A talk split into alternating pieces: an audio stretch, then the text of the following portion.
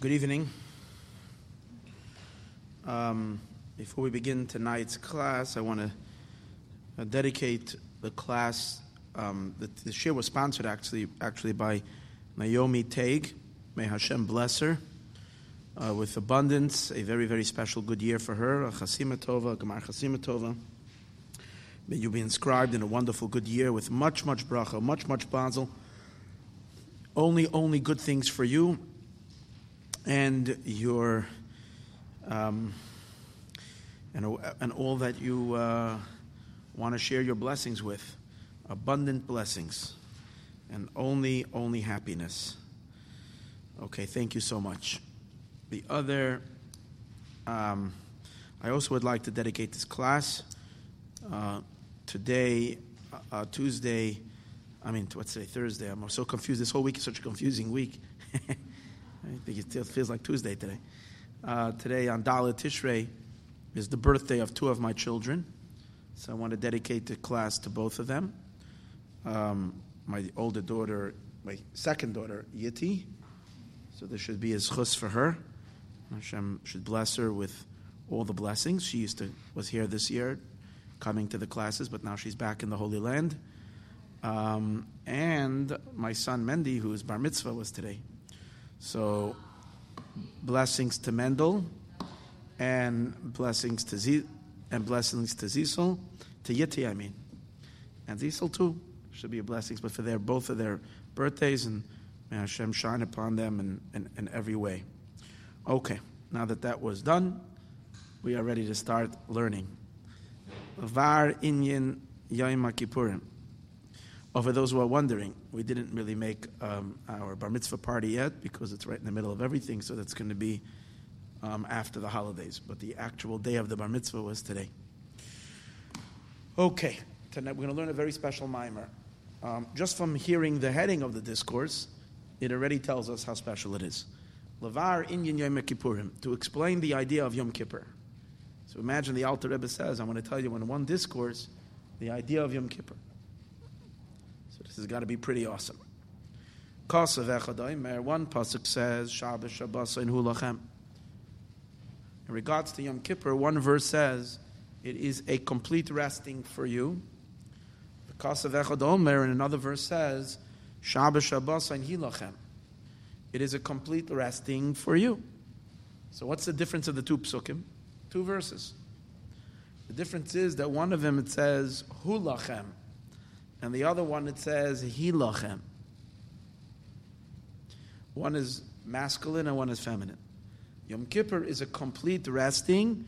He is for you or she is for you. We know that some days are referred to in the in the in the um, masculine, and some days are referred to as feminine. Hayom Hazeh is referred to in the in the masculine. Sometimes it says hazos, in regard especially tonight, halayla hazos. So over here too, we're referring to a day, and sometimes it's referred to as this day is hulachem, it is a rest day for you, but it says in male, or it says she is a rest day for you, or he is a rest day. So why, what's the difference between the two? In the Yom understanding this in the Yom. So we know Yom Kippur is the ultimate Shabbos. It's the Shabbos of all Shabbases. There's the Shabbases of the year, and Yom Kippur is a double Shabbos. So Hine behold Amar sages tell us, Ovid al mitzvah sasei v'shav, someone transgresses a positive commandment, and he does tshuva, he doesn't walk away from where he is until he is totally forgiven. If you person transgresses a mitzvah, he missed putting on tefillin one day. He missed saying the Shema. He overslept. He took a nap, you know, in the afternoon, late afternoon, and he didn't wake up. He planned on taking a short nap. He didn't wake up till the morning, and he forgot to say the Shema. He didn't say the Shema, so he was and it's a positive commandment that you should read the Shema in the morning and at night. You missed it. Or you wake up late and you miss the time of the Shema. That's Even if you read the Shema, but if you're reading it after the time, you miss the mitzvah. So what happens? You feel regret, you feel contrition. You verbalize it, and you say that you're going to be more careful from now on. You say you confess, you say, I made a mistake, I'm going to make sure this doesn't happen again. I want to make sure that if I go to sleep and I'm very tired, I have an alarm clock on or something to make sure to wake me up on time. Something like that. So as soon as you do that, you ask for forgiveness, you're forgiven on the spot. There's not a trace left over of your sin. Totally forgiven. However, Ovid al mitzvah lo say, but if someone transgresses a prohibitive commandment, something that God said you should not do, Shem said you're not allowed to do that on Shabbos, and a person violated and did what were not supposed to do on Shabbos, either, right? Or any other prohibition, something wasn't kosher and they ate something that wasn't kosher, or any the like. So then what do we say? Tshuva Toila. Tshuva begins the process, but it doesn't complete the atonement. Tshuva, you should do tshuva immediately. You should repent and make a firm res- resolution never to do it again. But you're not forgiven yet. What the tshuva does is, according to most opinions, tola means it keeps the, it keeps the punishment from happening. It stands as a wall preventing that, God forbid, one should not be punished for the sin that they've done. But you have to wait until Yom Kippur. Then Yom Kippur, then Yom Kippur comes. Yom Kippur in Machaper. Yom Kippur completes the atonement. Completes the atonement. So we have to understand this. How come for a missing a mitzvah, for a violation of a positive commandment, it doesn't require Yom Kippur? You can get atonement immediately. To understand this, say adifa, a positive. So what's the problem? This what does this tell you? This tells you that a prohibitive commandment is a more serious commandment, and therefore the violation of it is harder, more difficult to correct. So you have to wait until Yom Kippur to correct it.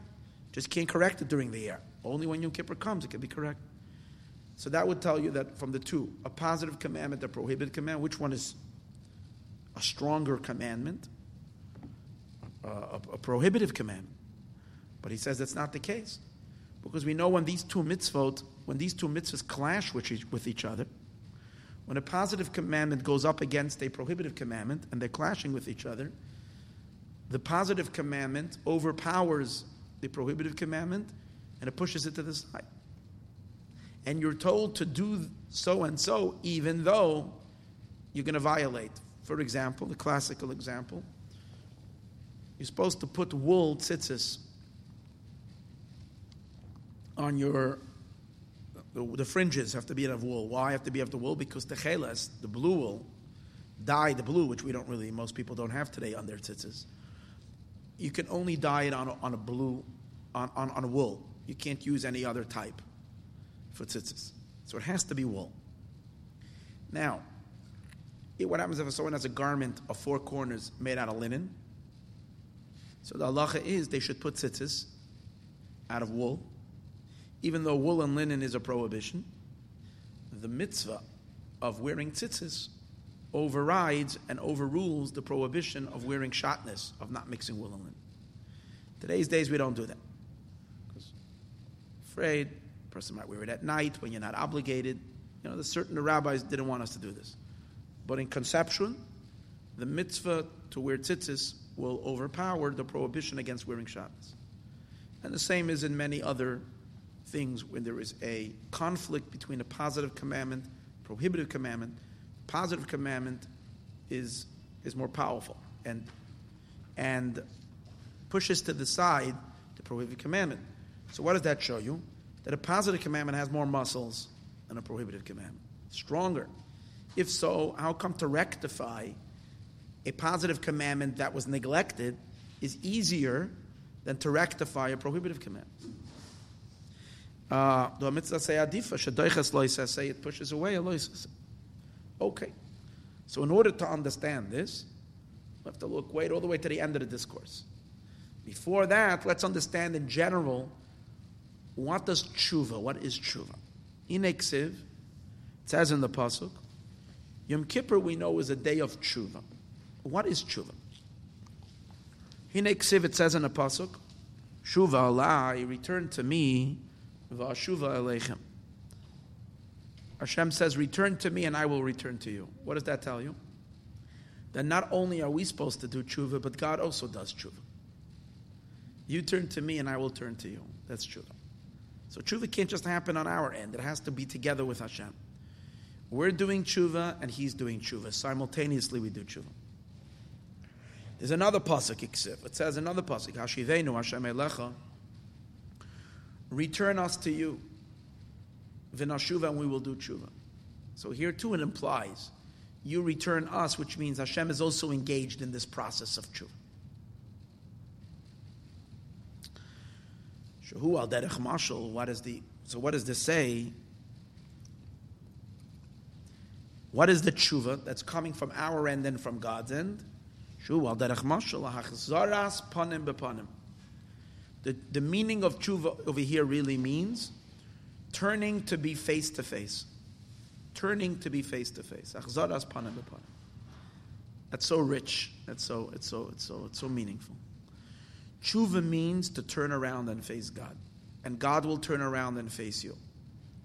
You're looking at each other face to face. At times, we have relationships. We have many relationships with people. And we all can, we all can identify, we all can find within our lives people that we were once very close to. We had like a deep connection to. We needed to really share something deep, intimate, special. It was the first person we called if we heard tremendous good news. It's the person we called when we had a problem. And we want to, you know, sit with that person and talk to that person and connect to that person. And then, for whatever reason, something happened. People are people. And someone got offended, slighted, insulted. Something happened that came in and caused a a certain, a certain, a certain uh, breakage in the relationship. And maybe you try to repair it a little bit. Said, I'm sorry, you sent the text, sorry, this, that. But just not comfortable anymore with each other. Not the same. You see each other, hello, you shake your head. Maybe you avoid seeing the person. And it becomes icy and it becomes cold. And maybe it's not like, you know, you're in a fight where you're going at each other. It's just that the person is off your mind. And you'll go and you build other relationships with other people and other things, but that person is no more that deep connection that you've once had. And that's called you've gone from being face to face being back to back. It's a coldness. There's not. Face to face means your inner life is about that human being, about that relationship. And in tshuva, an aseret tshuva, that, that's what we have to do with a God. If to come back, that Hashem should be like the deepest thing, our deepest desire is to look at Him, to speak to Him, to connect to Him. So tshuva is not about, oh, I'm bad, I'm this, I'm bad. These are all barriers. You have to get past the barriers so you can stand and feel close to Hashem. Feel Hashem love, feel Hashem's love. And feel that if you ever have a problem, it's like sometimes we become so scarred because we're full of guilt because of the sins that we do. And when we used to have a problem, we would take out a Tehillim and we would talk to Hashem and pour our heart out. Now we like feel like God doesn't want to see me, so I don't even want to do that. So I, am not even, I'm not even, I'm not even taking, I'm not even turning anymore like I used to turn. I used to feel like I can talk to Hashem all the time. Can't do that anymore because I know He's upset at me because I know I let Him down so many times. So there's like this, this discomfort, this uchiness you don't have anymore that openness that you can just turn to him, pick up the phone, talk to him whenever you want. And that's what we have to get back to. And that's Sarasimei Tshuva. Get back face to face with Hashem. But that can only be if we obviously will say to Hashem, we're taking him seriously. We can't say that I'm going to continue offending you, I'm going to continue neglecting you, I'm going to continue doing everything you dislike, and yet I feel like, you know, you love me and therefore I want to be in a close relationship. Obviously, that's insane. So it takes clearing, clearing a little bit, you know, fixing, taking care of, of business to clear up whatever is there that's in between, so that you can restore the relationship to face to face. That's the idea. Because it says in the Pasuk, Kipanu elai oiref. It says they have turned to me their backs. Simply, it means that Hashem is complaining that we turn our backs to Him. Veloy panim, and not our and not our face. So he's going to explain how that applies to Hashem. I mean, to us, we understand. If, if Hashem is off our, if Hashem is not in our minds, and if we're not taking Him seriously, if His mitzvahs are not something that we're, are important to us, all the other things in our lives become, take precedence over learning, davening, doing mitzvahs, over our Yiddishkeit. That means that we're giving God our back. We're not giving Him our front. We're not giving Him our face. Our face represents our what we're excited about, what our passion is, what our interest is. It's not being given to God. We're giving Him our back. Maybe we're doing Him a favor once in a while. You know, we're running God an errand. You know, like a freelancer. If we have extra time, we'll do something for Him. Uh, that's, that's called giving Hashem our back. It's not our face. What does it mean on God's end? Hashem, Hashem also turns away from a person. But what does it mean that God turns away from a person? So he says like this: even at the time of a sin, it's not saying it's not possible to say that Hashem went away from us. Generally, we always feel about being far or being close. When we're learning Torah and we're doing mitzvahs and we're very observant, very involved, very engaged, it's called being close. God forbid we're doing bad, we're doing bad and we're not doing good. We feel and on that we say that the person went far, far. He's far, far away from Yiddishkeit. Far, far away from God. Chas v'shal. But it's not possible to say far from God. Because God is everywhere. There isn't a, a, a, a speck in the universe that is not filled with God's presence. It's not so. Therefore, it's not shayach loim at all of Yisbarach sherichak Hashem es adam. That Hashem has distanced the human being Berichuk mamish, in a literal sense, that Hashem has pushed the person far away. Kol aretz. It's because Hashem's glory fills the entire earth. There's no place that is devoid from Him. So He's everywhere. And Hashem is the one who gives a person energy. If Hashem went away from the place, if Hashem went far from the person, then we would be, we would be obliterated. We couldn't possibly exist our entire existence, our soul, and even our body, the very material of our, of our hands and feet and substance and bones and sinews and, and flesh and, and, and, and skin and everything that we have, anything that makes us who we are, is only because Hashem is, Hashem is making it every second. So if Hashem would depart from us, we wouldn't exist. So he says, even when a person is sinning, even when a person is doing an act that's totally against God, God at that very moment is keeping him in mind, and God is creating him, sustaining him, giving him life, taking care of that person. So even at the time, literally at the sin, mamish. But so what do we mean when we say that the person went far from God? What does it mean that the person went far from Hashem? It's by way of analogy. It's like two people that are standing next to each other. The kid of Makam. They're very, very close to each other. Rakshazem machsopan of Lakan, this one turns his face this way. Bezem machsopan of Lakan, and this one turns his face this way. Two people, they're so close to each other. Mamash just inches apart. Yet one is sitting, sitting back to back. One is faces that way, one is face to the other way. They're not talking. See that two people in shul? They got into a fight the previous Shabbos, and each one thinks, "What do you mean? I'm not. I'm not going to go away from my place. Let him go away because the guy happens to sit next to him." So he says, "He let him go away." The guy says, "Let him go away." So he sits down in his seat. The other guy sits down in his seat, but like lazy, you're sitting. He's sitting like this, and the other one is sitting like that, and, be, and they're not going to say hello to it. Even though they're sitting so close to each other, they're like millions of miles away. A husband and a wife get into a car. They're going for a romantic getaway. Okay, they're very. This is like they haven't gone on a vacation for a very long time. They're all excited. They get into the car and they're like really like finally they get away from the kids. They're really excited to spend time together. sitting side by side, very close. And they get off and they're excited. It's like such a special time. They're talking, there's like a real deep connection and a real deep love. Then she asks him if he took along something that she had asked him to take along. He forgot.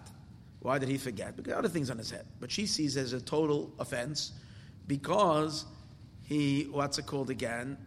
He, she's not important because she asked him to do so. He was supposed to remember, and this is important to her. So she says, You know, I always ask you to do things, and you never, you know, you're always, you're, you're never, you know, and he's all, right? and he's all, what do you mean I never? And before you know it, there's like this, they're very upset at each other.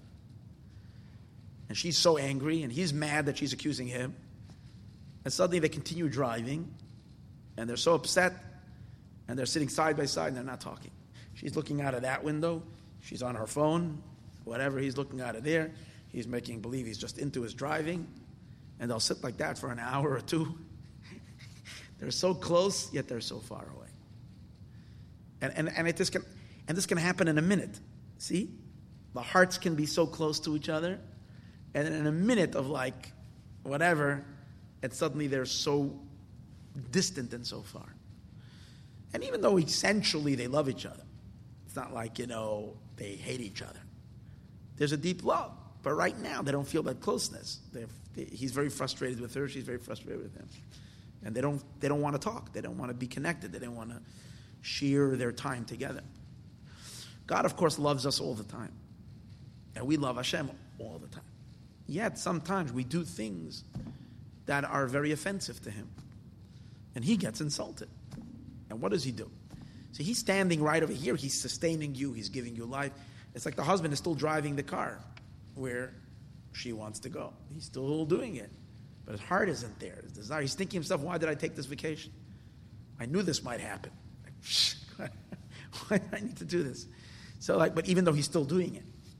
So he's going through the motions, but there's no heart, there's no love, there's no excitement, there's no connection. So Hashem continues driving the car, He continues driving your life and giving, sustaining you, giving you everything, but you're not His man. You know, it's the tzaddik, the person who's doing what Hashem wants. That person, Hashem is engaged in a deep relationship. Hashem is a veer. He's giving life with all of his heart, all of his soul, all of his desire.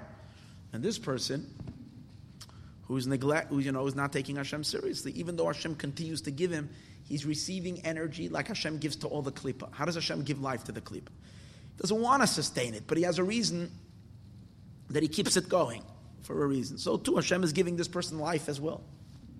He might even give him a bunch of parnasa because he committed to it already on Rosh Hashanah. Hashem made a commitment Rosh Hashanah to give you parnasa. Hashem will continue giving it. The checks will keep on coming. The parnasa will come. But God's warm gaze of his eyes, his love, that you're his most precious being in, in, in the world, isn't there now. Because chas v'shal. Why? Because we turned away and became, we went out of the relationship. As soon as we turn out of the relationship, he turns out of the relationship. And that's what happens. So what happens?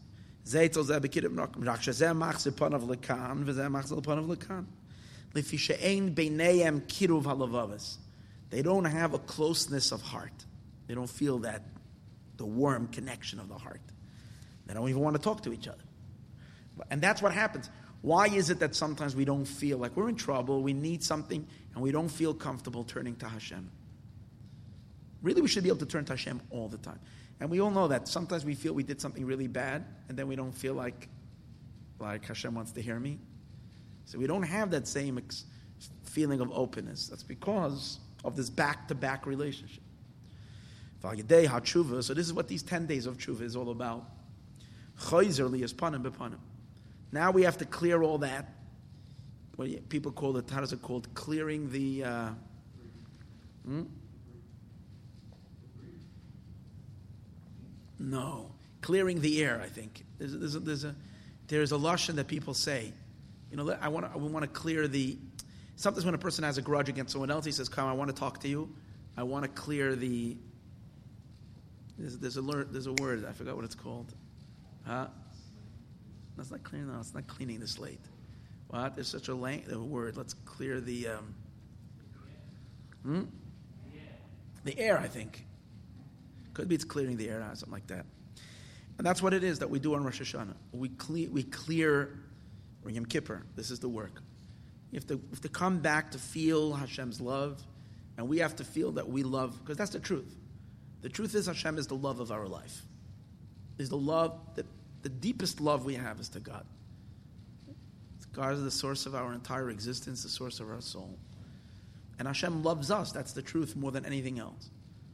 But when that is not felt because something got in the way, so we have to clean that.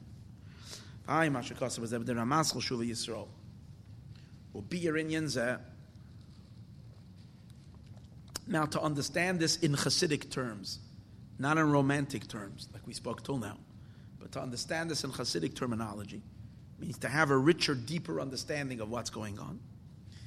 Uh, Inyan Zayuva Mamasha Kasov will understand this by because the theme that he's going to explain is that um, this turning face to face has many levels in it.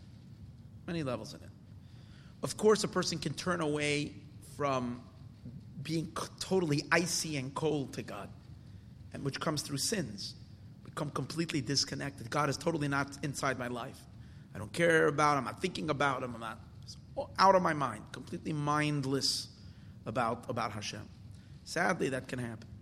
And then there has to be, of course, a tshuva to come back to into the relation, totally out of the relation. But then there's another inyan. A person is still very observant, very involved, never does an avera. But the, a person becomes a little too much. A yid's life is supposed to be his Torah and his mitzvot. That's supposed to be our life. And when that stops, ceases to be because we become so we become so in, in, in, engulfed, involved, distracted by earning a living, by making money and stuff like that. And that is on our mind 24 7. Hashem is not that much there, even though we still go through the motions and maybe even. So there has to be a tshuva from that, that Hashem becomes the focus. It's like in every relationship. Every relationship, husband and wife get fall in love, they get married. He's thinking about her all the time. She's thinking about him. He can't wait. She calls picks up the phone immediately. He's so excited to talk. This is his Kala calling. This is his bride. He just got married last week. He's so excited to talk to her. Wait five months later. Oh, it's her again. what happened? She's, oh, she says, stop, stop nagging me. Right? And because, you know, everybody gets involved. And it's not like he doesn't love her. He really does love her. But, you know, it, it, it, it, it, it becomes, there's a certain staleness that goes into the relationship. It has to be refreshed from time to time. It's to come back to feeling that you really are the most important person in my life. And I think it's so he gets caught up with all of his businesses and his money and this, and she says, you know, am I still important to you? Or is it all about you, you know, outdoing your neighbor and getting the fancier car because you so you need to, you know, make more money and stuff like that and have this. So he really says, but I'm really doing all that because I really want you to be happy so you can, yeah, but you forgot about me. Right? So that's what happens. So, of course, a Yid is involved in Gashmias. Why? So that I'm involved, I want to make a lot of money, so I can give a lot of tzedakah. True. But then we forget about God, and it becomes all about, you know, and we have very little time to spend in shul because all I want is make more money. So there's a tshuva from that as well. And in a sense, he's going to explain every Shabbos is tshuva. Because during the weekday, we are during the weekday, what are we doing? We're racing after, we're engaged, involved in the material physical world. And Hashem is not the only, he's not at the, at the, at the forefront of our consciousness all day long. And, and that's the way it's supposed to be. We have to, we can't be. If a person has Hashem all day in front of his eyes, he couldn't make a living. So the person has to be involved in the world. Hashem wants us to be productive and involved. Problem is, it gets, it pulls us too much into it. Come Shabbos, so during the weekday, we, we, we sort of get back to back. Comes Shabbos. What happens on Shabbos? We do tshuva. We turn around. The whole, we put the whole world aside. Shabbos Lashem. This is a day. And what is Shabbos really supposed to be? Not Shabbos a day where you sleep on, in bed all day long and eat cholent. Shabbos is a day where you focus more on Hashem. You learn. You have a little slower davening. You meditate. Even when you eat, you're supposed to sing songs, which are spiritual and make you spiritually connected to Hashem. and then study some more, and then daven some more. Like that. That's what Shabbos is. Day of connecting. So it's a day of coming from back to back, back. That's why Shabbos, the words Shabbos is the same letters as Tashev, Tshuva. Shabbos is Tshuva, is turning back face to face. Yom Kippur is the Shabbos of all Shabbosim. Because as much as we turn to God on Yom Kippur and like say goodbye to, I'm sorry, as much as we turn to God on a regular Shabbos, we say goodbye to the world and we focus in on Hashem, we only depart from the world on a regular Shabbos to a certain degree. We don't completely abandon the world because we still have a body to take care of. We still have three meals. We're still involved with the physical to a certain degree. Comes Yom Kippur, we turn to Hashem completely. There's no body. It's like we completely exit our bodies because the, everything that relates to the physical body is forbidden. And one is completely devoted 24 hours only. Hashem, I love you. Hashem, I want to be in your embrace. That's Yom Kippur. The deepest intimacy for a full day. Shabbos Shabbos, and it's the highest turn. But he's going to explain over here, as we turn to God on Shabbos, as we turn away from the world and turn to face Hashem on Shabbos, Hashem as well is also occupied, just like we're occupied. See, the deepest thing in Hashem, the deepest MS, the highest thing is the relationship between God and Israel in our source up there.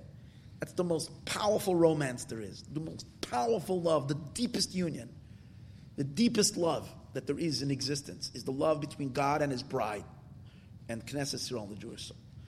During the weekday, we turn face to, back to back. God gets busy creating the world. We get busy working in the world. Shabbos Hashem stops creating, and where does he go? Where does he travel to? He, when Hashem he goes back into himself. When Hashem goes back into himself, nothing exists. The worlds don't exist. The only thing that exists is his love to his bride. Just like when a person shuts his business down and his world down, he turns and there's nothing else there anymore but his family. See what's going on? What's important? When Shabbos comes and there's no more business, there's no more everything. So when I'm alone, who's important to me? Not my clients, not my customers, not my. And that's the way it should be. There's nothing else now but my family. So Hashem, too, when he turns away from the world, where does he turn? He turns to the Jewish people. Shabbos, we do the same thing. We turn away from the world, we turn towards Hashem. That idea is going to explain over here. But what does it mean that Hashem is occupied on Shabbat during the weekday? That's called Hashem is involved in acharayim and back stuff. And on Shabbos, he turns to be in his face. Let, us see what that means. Uh, be it in this will be understood. B'masha, because of this, that it says, V'shamru b'nei Yisrael Shabbos. The Jewish people observe the Shabbos. The emphasis over here is that Vishamru b'nei Yisrael es Shabbos. That Yidden observe Shabbos, it means to say that the Jewish people have a particular, should observe Shabbos, that Dafka b'nei Yisrael should observe Shabbos. There's a special connection of being Yisrael, and we know Shabbos is called our twin. And the rest of the world doesn't have Shabbos. It's so amazing how God decreed that the rest of the world will not have Shabbos. And it was a decree. Such a decree that when the other world, the other nations of the world tried to imitate the Jewish people and said this is an amazing idea, we should have one day, we shouldn't be working all days. Everybody saw that it was an amazing idea. A day for even for religious and spiritual pursuit. Hashem did not allow them to take Shabbos. The Muslims went and chose Friday, and the Christians went and chose Sunday. Because it's a decree. Shabbos is only between me and the Jewish people. Beini ubein b'nei Yisrael. Because the day of whatever Shabbos means, it can only connect to a Jew. And we know halachically as well, a non Jew that keeps Shabbos is punishable by death. That's how serious it is.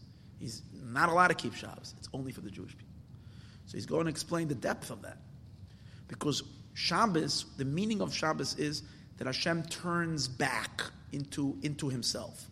All week long, he's involved in externalities. Shabbos, he turns back into himself. When God turns back into himself, the only thing that exists is himself or anything that's part of God himself. The only things that are part of God himself is not the creation. The only thing that's part of God Himself is the Jewish people. We exist higher than creation. We exist even higher than the thought of creation. We are the only ones who exist when God returns back into his private innermost self, away with all the headaches, away with all the stresses of creation. When Hashem returns back into his most private self, as relaxing to himself, he shuts down his cell phone. God shuts down his phone. Doesn't want anybody to bother him. He doesn't check his emails. He doesn't have any connections to anything. So no one can reach him. Only the Jewish people, because he's the only company he wants, because the only ones who exist in that very private inner place. That's what it says. Hashem says, Shabbos last Shabbos, Bris Olam Bein Niu Bein Bnei Yisrael. It's just between me and you. And the Jew has to do the same thing on Shabbos. Is to turn away from everything, and the only occupation in his mind is God. Repeating is that you have Mashkov Israel says Shabbos, King in Inyan Shabbos. What is the idea of Shabbos? Shaboy Shavas Hashem. That's when Hashem has rested. Because six days God created heaven and earth. Dahainu, shehispil es atzmai kiviyachol. Hashem had lowered himself, vitzimtzum basaram amaras. And Hashem contracted himself. He's going to explain what does it mean that God has to rest. Hashem doesn't get tired, he has infinite energy. So, what does it mean that he rests? What is the significance that God works during the week and he rests on Shabbos? So, what does that mean?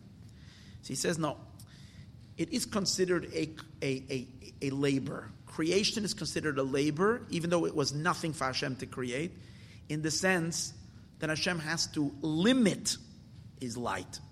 See, there's two types of hard work. Sometimes a hard work is because you have to push yourself to like expand your energy. You only have so much energy and you're pushing all your energy out. Sometimes there's another kind of a, a, a, a, a labor. It's con- to concentrate, to concentrate your energy, to, to, to, to, to uh, limit yourself. That can also be a very hard labor. That's what Hashem is doing if he, if he allowed his power and his energy to just emanate as is, boom, a, cre- a finite creation could never come into existence.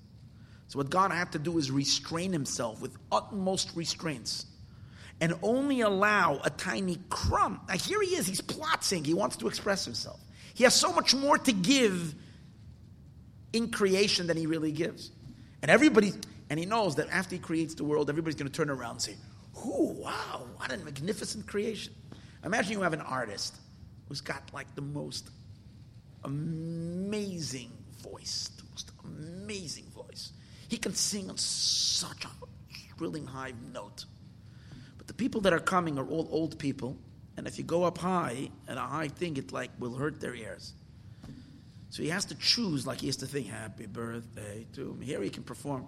And that's what he does. Why? Here he wants to sing uh, a, a, uh, a major piece, but he can't do that. He can only give off a tiny little nothing of his of because these people can't receive more than that. It's, it's, it's hard work. It's hard work for that, make that tzimtzum. So that's what Hashem has to do. He lowers himself down and he contracts himself in the ten utterances, for God to contract this infinite, powerful, potent energy into these ten utterances, Yihirakia, let the create a firmament. Is this really God's true power and greatness that He makes a firmament? B'sheishes in the six days of creation. Live right to create. Ulahavois and to bring into being. Ulahachyois and to enliven. Ruach shefalim, the spirit of the lowly. What does it mean to enliven the spirit of the lonely? the lowly, it means everybody. Everything in creation, from the most magnificent beings and the most sublime celestial realms and the most unbelievable sophisticated angels, sublime angels, they're considered lowly beings because they're all finite. And compared to an infinite God, they're nothing. So that's a very big yurida. That's a very big descent. Now, to illustrate the that descent. Not the ten utterances come from the fa- See, in order to get even to the place where God can speak these utterances, he first has to filter himself through 10 filters, which are the 10 Sephirot. The last and final attribute is called his power of mouth, is called his power of speech, the 10 utterances. So the 10 utterances is after filter after filter after filter.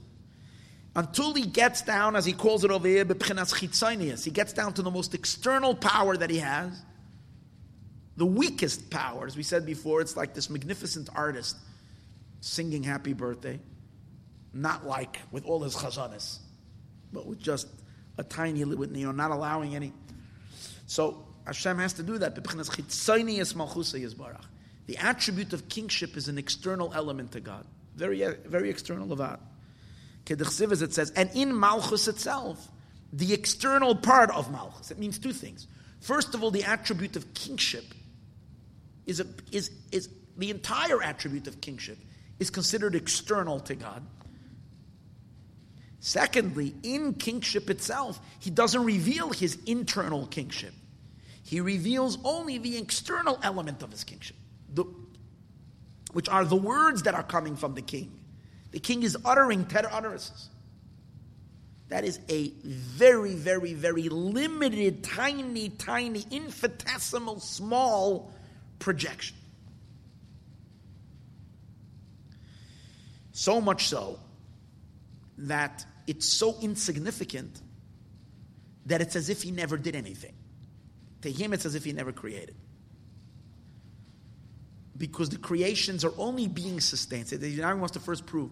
He wants to first prove that the creations are only being created and sustained and empowered and driven and run by and controlled by an infinitesimal nothing of crumb of God's energy. That's the entire power that's the power of the universe, the power of the cosmic order. Nothing more. How do we know that? It says in the pasuk. It says in the pasuk, "Malchuscha malchus only your kingship is the kingship of all worlds. That means your power that runs and, and controls all of creation is only your kingship. It's not you, it's your kingship. That the coming into being of all the worlds, vichiyusam, and their sustaining power, is only from God's attribute of kingship, which is only a ray of him. It's not him. It's a crumb of his light. It's not even a crumb, because a crumb means you're breaking off a piece. Here, he, Hashem is not losing even a tiny bit of who he is by creating. The no kedimye and anashama machayas aguf.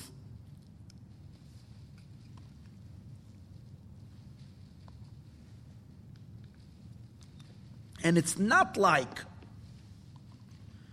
the soul enlivening the body. You'll, you'll think, because sometimes we use a comparison, just like the soul enlivens the body, so to God enlivens the world. And the comparison is brought in, in Medrash. But we have to understand there's a major distinction.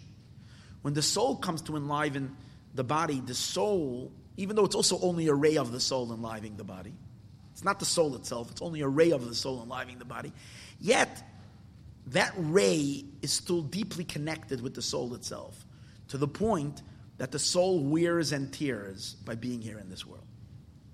To the point that the soul needs major therapy when it leaves this world to get back, to clean itself from its experiences in this world. It has a lot of scars and bruises. Thank God we have Yom Kippur every year, and that kind of rehabilitates the soul so that when, it, when, when we pass on after 120, which we will hopefully never have to do because we will live directly into eternal life. Days of Mashiach, but generally when a soul has to leave this world after 120, had we not had Yom Kippur, then it would be a total mess. Then it would need therapy for a very long time. Baruch Hashem, Yom Kippur comes and we can like cleanse and purify and rehabilitate. So, um, but it does say that's why the neshama has to go to Gehenna and all other cleansing. It's not punishment; it's therapy. It needs to get out all this muck that it, that it absorbed. And not only that, we know that, I'm just I was thinking about this, I was teaching this a little bit of this in the morning today.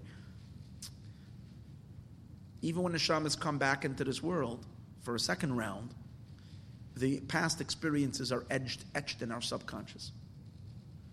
That means that it's so that the experiences that we have that we go through in our life leave a deep imprint on the soul. That even when the neshama comes back again, even though they wipe the hard drive clean before they send the neshama down, that's out of the consciousness. But in our subconscious, we're all carrying along with us past experiences that are etched in our soul.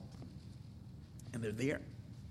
That means that even so you say, but even though the neshama is enlivening the body only through a ray, still the neshama is close enough to the body that the effect, the the the all what what occurs in the body, for good or for bad, for good or for or for the opposite, leave an imprint on the neshama. Not so with God and the world.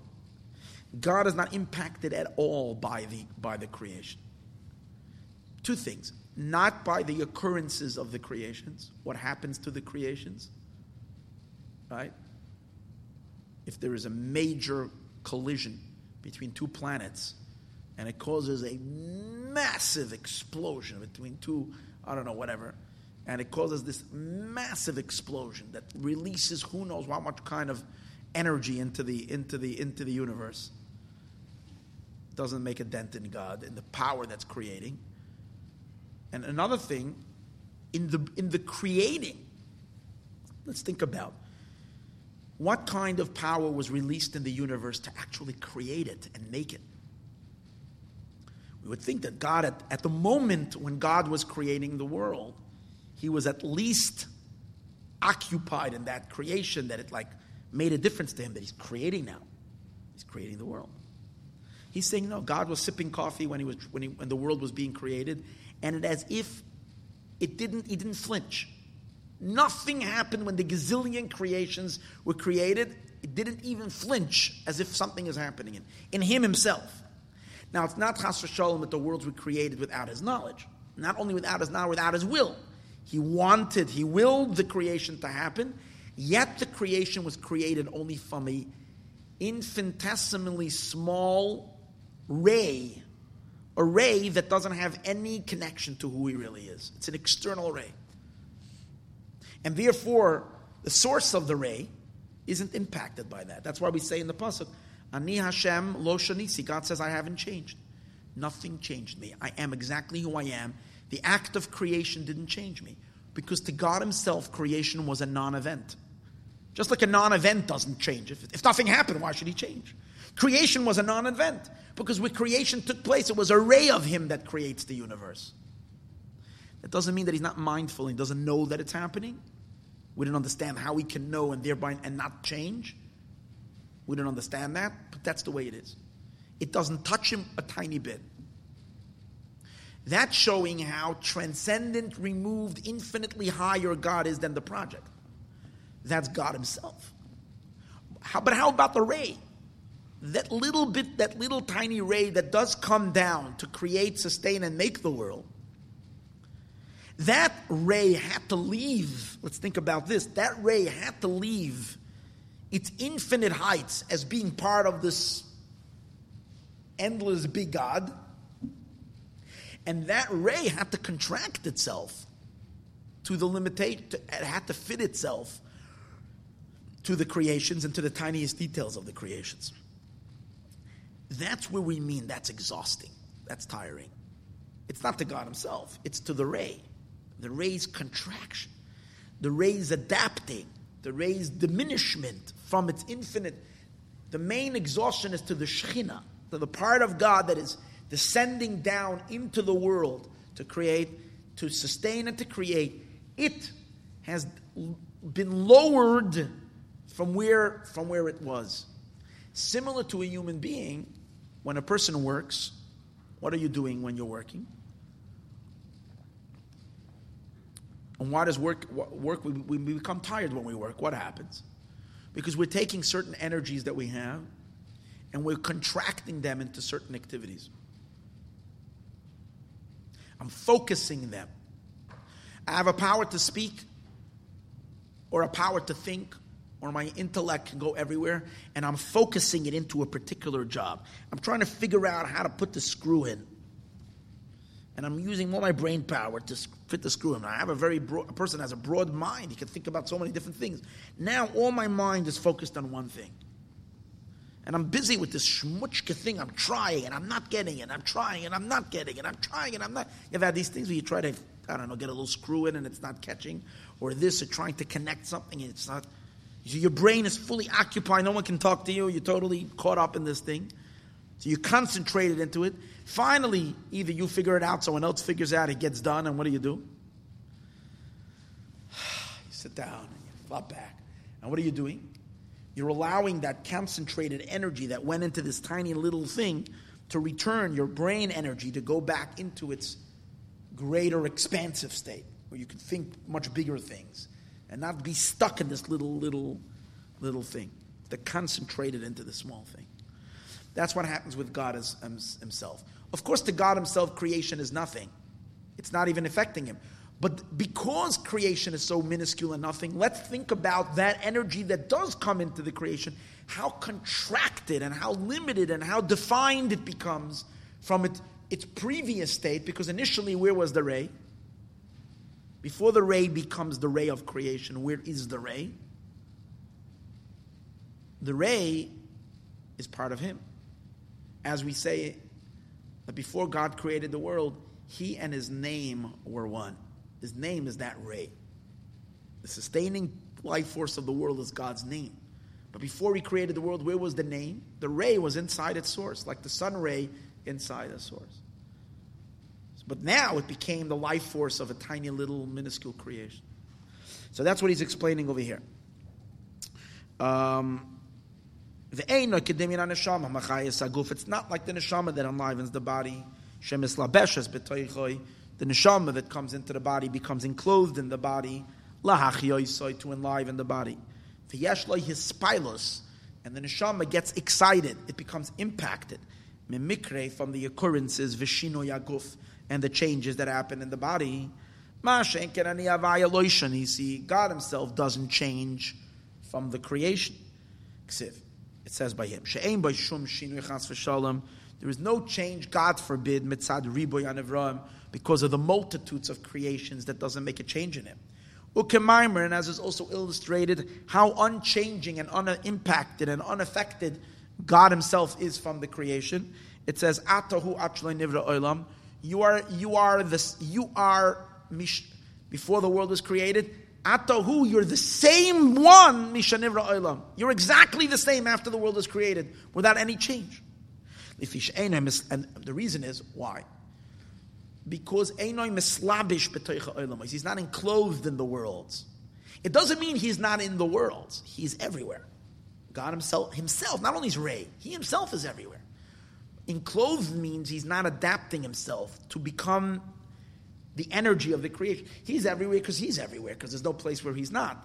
But he's not adapting himself, himself, to become the force behind the tree, behind the rabbit, behind the planet, behind the galaxy. He remains infinitely above it. What is the force behind the galaxy? What is the force behind gravity? What is the force behind sunlight, the sun's power?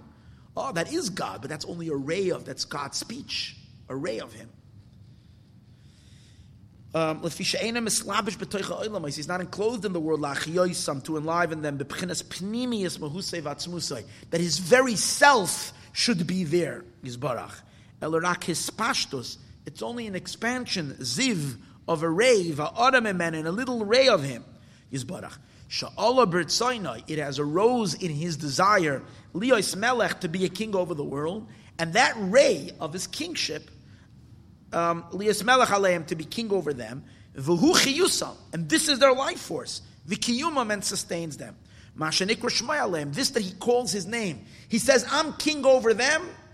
That's what brings them into existence. He calls himself, he, by his name, be called on someone, by God saying, yeah, that's this, this is my property. That's, that's what creates that property. See, by regular king, the king being a king of something only adds that the king is overseeing it. It also makes a difference. See, when a king says that this is my, I'm calling my name upon this, if someone is going to come from and, and mess with that property, someone is going to, you know, then the king is going to react. You know, if someone shoots a missile in and it lands in that field, the fact that the king called his name upon it means that the king identified with that place. But by God, it's much more. When he calls his name on something, that itself creates that something. That itself makes it. Like it says, but it's only a ray. Remember, it's only a ray of him, not him. Now, this ray, considering how unimportant and insignificant and nothing the creation is compared to the infinite creator, this ray has traveled an infinite journey. When we say it has traveled, it means it had mitigated itself, it has diminished itself, it has contracted itself, infinite levels to fit itself into this universe.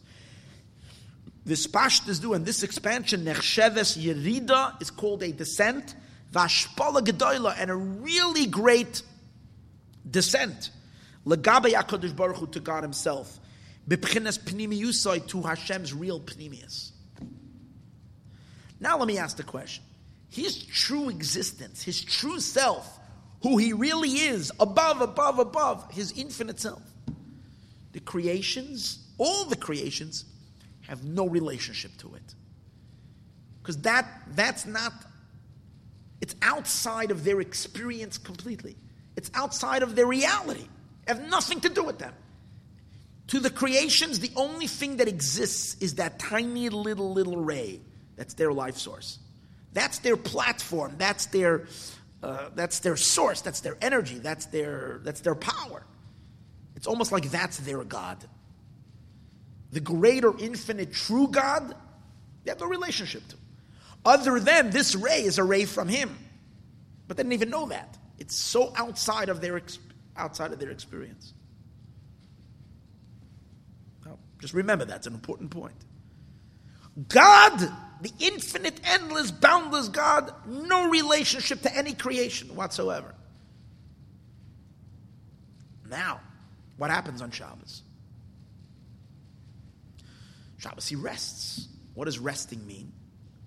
So instead of focusing a certain energy downward, see, you just have to remember when a person focuses his energy into something, the entire person is occupied in it. So when you focus your brain in something, you're completely occupied in it. You're not available for anything else. By Hashem, it's not that way. He is not scathed at all by creation. He's not impacted by creation. But at least that energy that does go down, that is very impacted, that is contracted into the creation. So it's like getting tired. It's getting like disconnected from it. So it yearns. It doesn't like being here. It feels trapped in the creation. Shabbos, it returns. He allows the energy to go back. Like a person relaxing, he, allow, he allows the speech, the intelligent speech that he spoke to create the world, to go back. So where does it go back to? It goes back into God's intelligence. It goes back even higher than God's intelligence, because by God, even intelligence is a contraction. Even the level of intelligence, as you're going to see in a minute, even chachma is part of the part of the contraction to help create a world. God is infinitely beyond chachma. So when he leaves go, he allows the ray to come back in higher, higher, back into its original infinite source, what happens to the creation? What happens to the creation? So what happens is like this the creations come along, but they don't realize that at this moment they're being sustained by a ray which is lost in its infinite in its infinite source.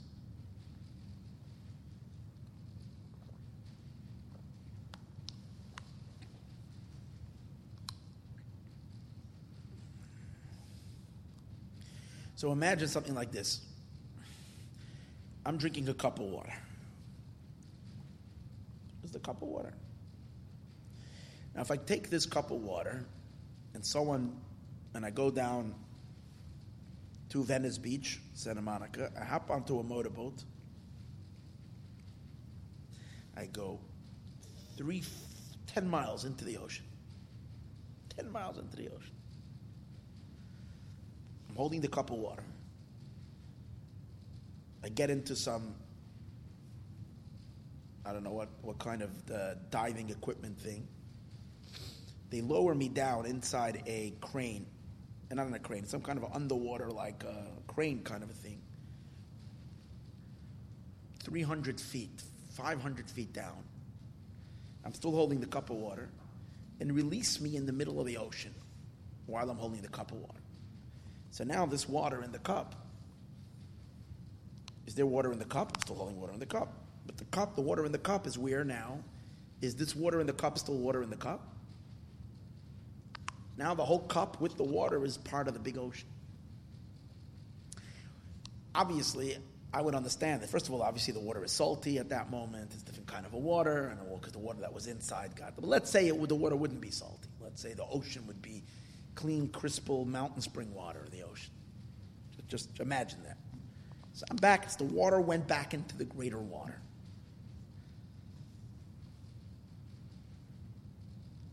At that moment, it's impossible even to see the cup in a sense. But if I'm holding on to the cup, okay. But the cup, the water in the cup is one with the water in the ocean.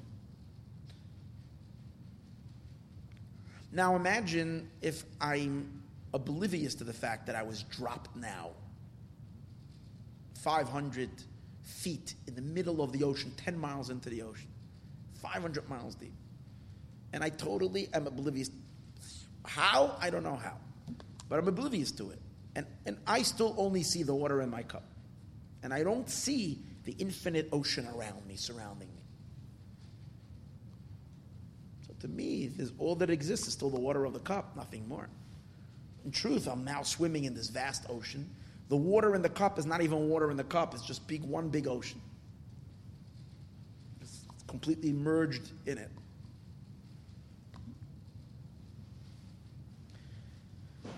So that's what happens to the world on Shabbos. On the world on Shabbos, the ray returns back into its source. For whatever reason, all the creatures and all the creations don't realize that it goes into its source. All the creatures and all the beings in the world only see the ray, continue to only see the ray as if the ray is still independent. Because they don't know the source. They can't imagine the source. They don't understand the source. So even the ray, even though the ray went back into recharge into its source, the creations that are being sustained by the ray are oblivious to it. So to them, it's still all they their existence remains totally the same. Besides to the Jewish people. Because the Jewish people are, as he's going to explain in a minute, the Jewish people really, in essence, come from the ocean. They don't come from the ray. They don't come from, all of creation comes from this little bit of water that's in the cup. That's their, their realm. They don't know the bigger ocean. The Jewish souls are the only creatures that exist within the cup, within the water, like creatures like everything else, but they once were part of the ocean. So when the water goes back into the ocean, they stop seeing the little cup and the little water that's in it. They're suddenly submerged back into this infinite ocean. Which means the Jewish neshamas, when Shabbos comes and the ray goes back into its source, only the neshamas, only souls can see the entire and sense the Ein Sof and experience the Ein Sof because they come from Ein Sof. And that's what it means. Hashem goes out from externalities. He goes into his deep, infinite self on Shabbos. Hashem steps out of the tzimtzum. He returns back into his infinite self on Shabbos. And we too the Jewish neshamas also sense the Ein Sof. And that's what happens to us on Shabbos. Suddenly the world dissolves. That's why it says on Shabbos you have to see that the whole world, all your work was done. Shabbos, what's supposed to happen is you're flooded with godly light. You don't see the creation anymore. You only see God. You don't notice anything else. You're dipped, you're swimming in Ein Sof light, in pleasure and delight of God Himself. Because you're returned back into source. That's the idea. But only the Jewish neshama can feel that. Because the Jewish neshama knows intimately the Ein Sof, because that's where it comes from. It only got trapped in the ray, just like the ray got trapped, you see? Just like the ray got, gets trapped down here, so too the neshamis that are connected and hanging and attached to the ray also get trapped in this small little ray existence. But when the ray goes back into its source, along comes the souls also back into source. So now let's read it inside. Um, Ubiyoyim HaShabbos, and on the day of Shabbos, this Allah b'pchinas pnimius Ein Sof Baruch It is elevated back into the pnimius of the Ein Sof. This is called arresting by God. He allows the life to go back into its source. Just like when a person speaks. He's going to explain now why it's called resting. El, el, elevating, allowing the ray back up into its source is called also resting. Because he says every resting is also elevating. Because when you're not resting, you're projecting your energies into things. When you rest, you allow your energies to leave the things that they were occupied with and to return back to their greater pool of life, which is the person himself. If he gives an example, like a person speaking, at the time that you're speaking, tzum sikhloi. you're contracting your intellect, especially imagine a teacher who has very, very deep thoughts, but they have to speak to a very simple crowd. So they have to really concentrate their minds into very simplistic words. And that can be pretty exhausting when they finish giving this, te- this, this lecture and this talk, they sit back and they're just allowing them, their, their seichel to come out of the, out of the immature talking that they were talking, the, the, the, and, and, and allow it back into their sophisticated mind, whatever it is. When he doesn't want to speak anymore, he stops, the shoivis, and he rests. The oz and then uh, oz Allah sichloi lemekoiroi the seichel goes back up to its source. Ashasham mishkan chachma. The seichel that was now contracted into speech, the intelligence that was up till now contracted into speech, was released to go back into the greater, the greater power of chachma, the greater power of wisdom. But by Hashem, it's more than that. Because when things are going back, they're not just going back into Hashem's mind, because even his mind is, is part of the, create, the, the creation process. So, and more than this without an end, l'mayla, the shechina, the creative power that's in the creation, goes up on the day of Shabbos. Lamaila, it goes higher. How much back does it retract? Higher mimadreges hachachma, higher than the level of chachma. Shenachsheves kasiyo gufnis, because chachma itself is considered like an activity to Hashem kulam so that everything was made with chachma. So you see from here that even chachma is considered an action. But rather, where does it go back to?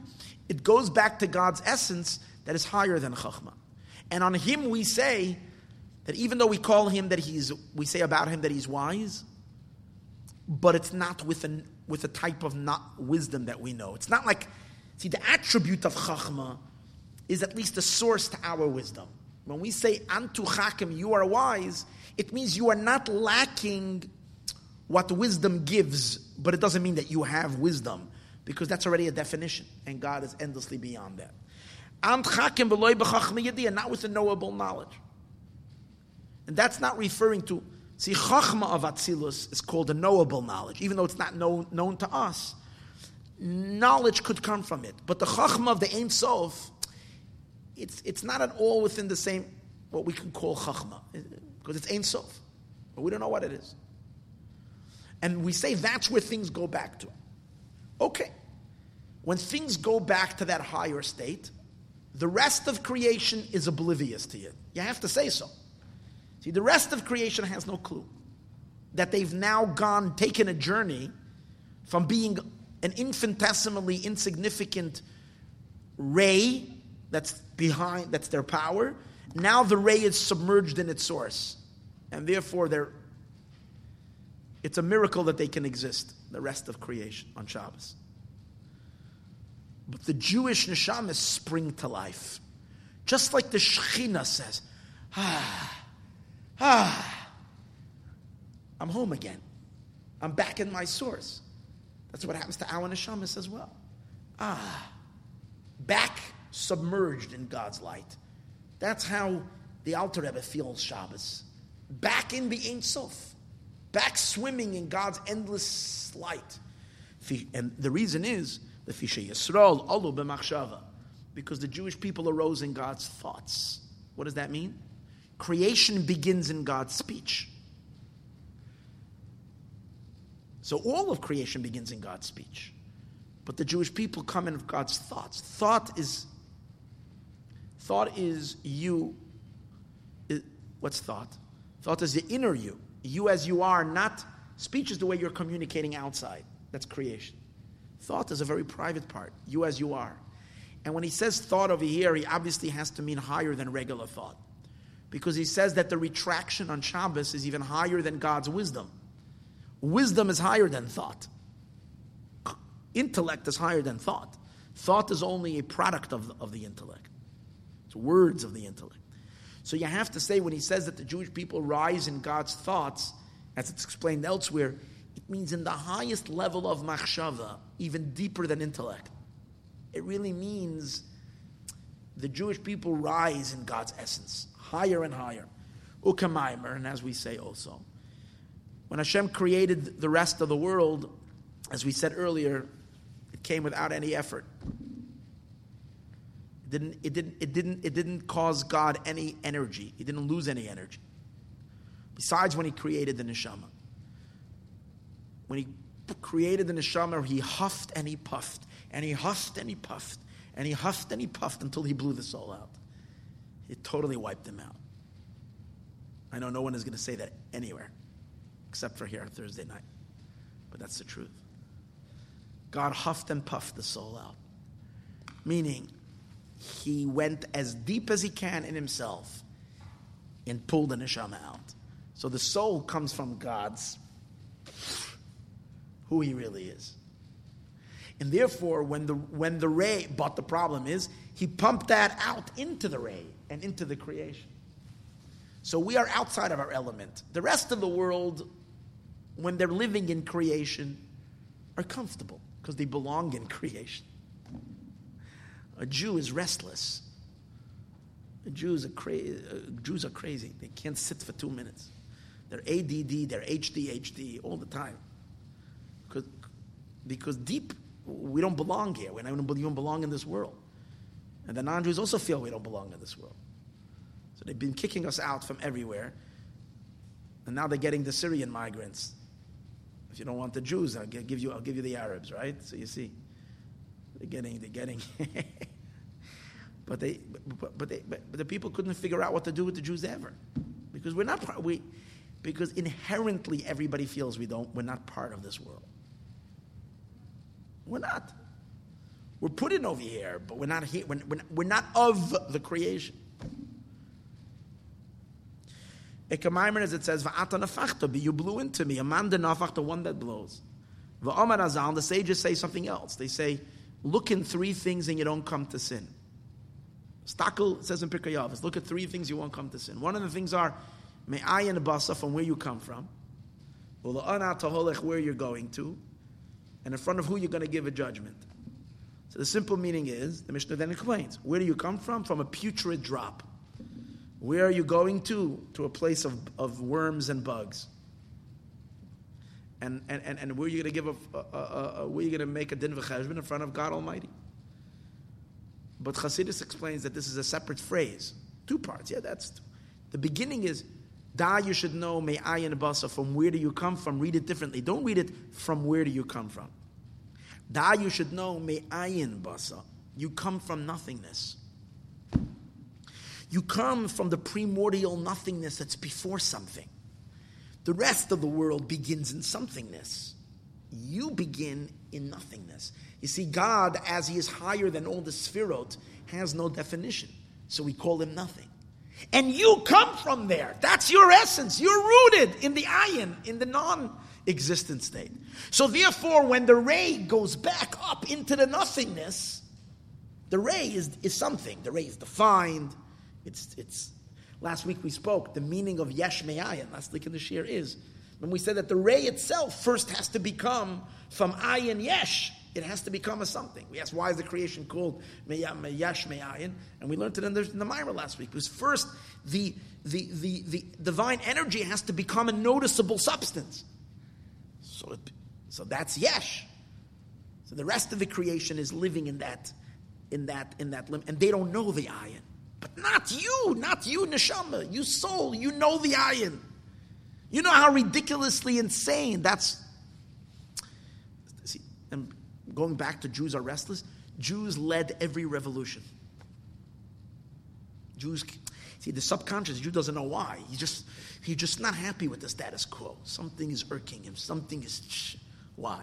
Because till Mashiach is not here and the Ein Sof is not revealed in this world, there's a, there's a fire burning under his uh, whatever under his uh, tachas, right? That's it. Because he can't. He can't. That's the way it is. That's every Jew. Because you come from ayin, you come from the supernal nothingness. Pirish, the Tzemach Tzedek explains, Mepchenas ayin shuhu makar ha-chachma. Chachma is the beginning of defined existence. You come from ayin, as it says, Chachma comes from ayin. That's the keser. That's the crown. That's the Ein Sof.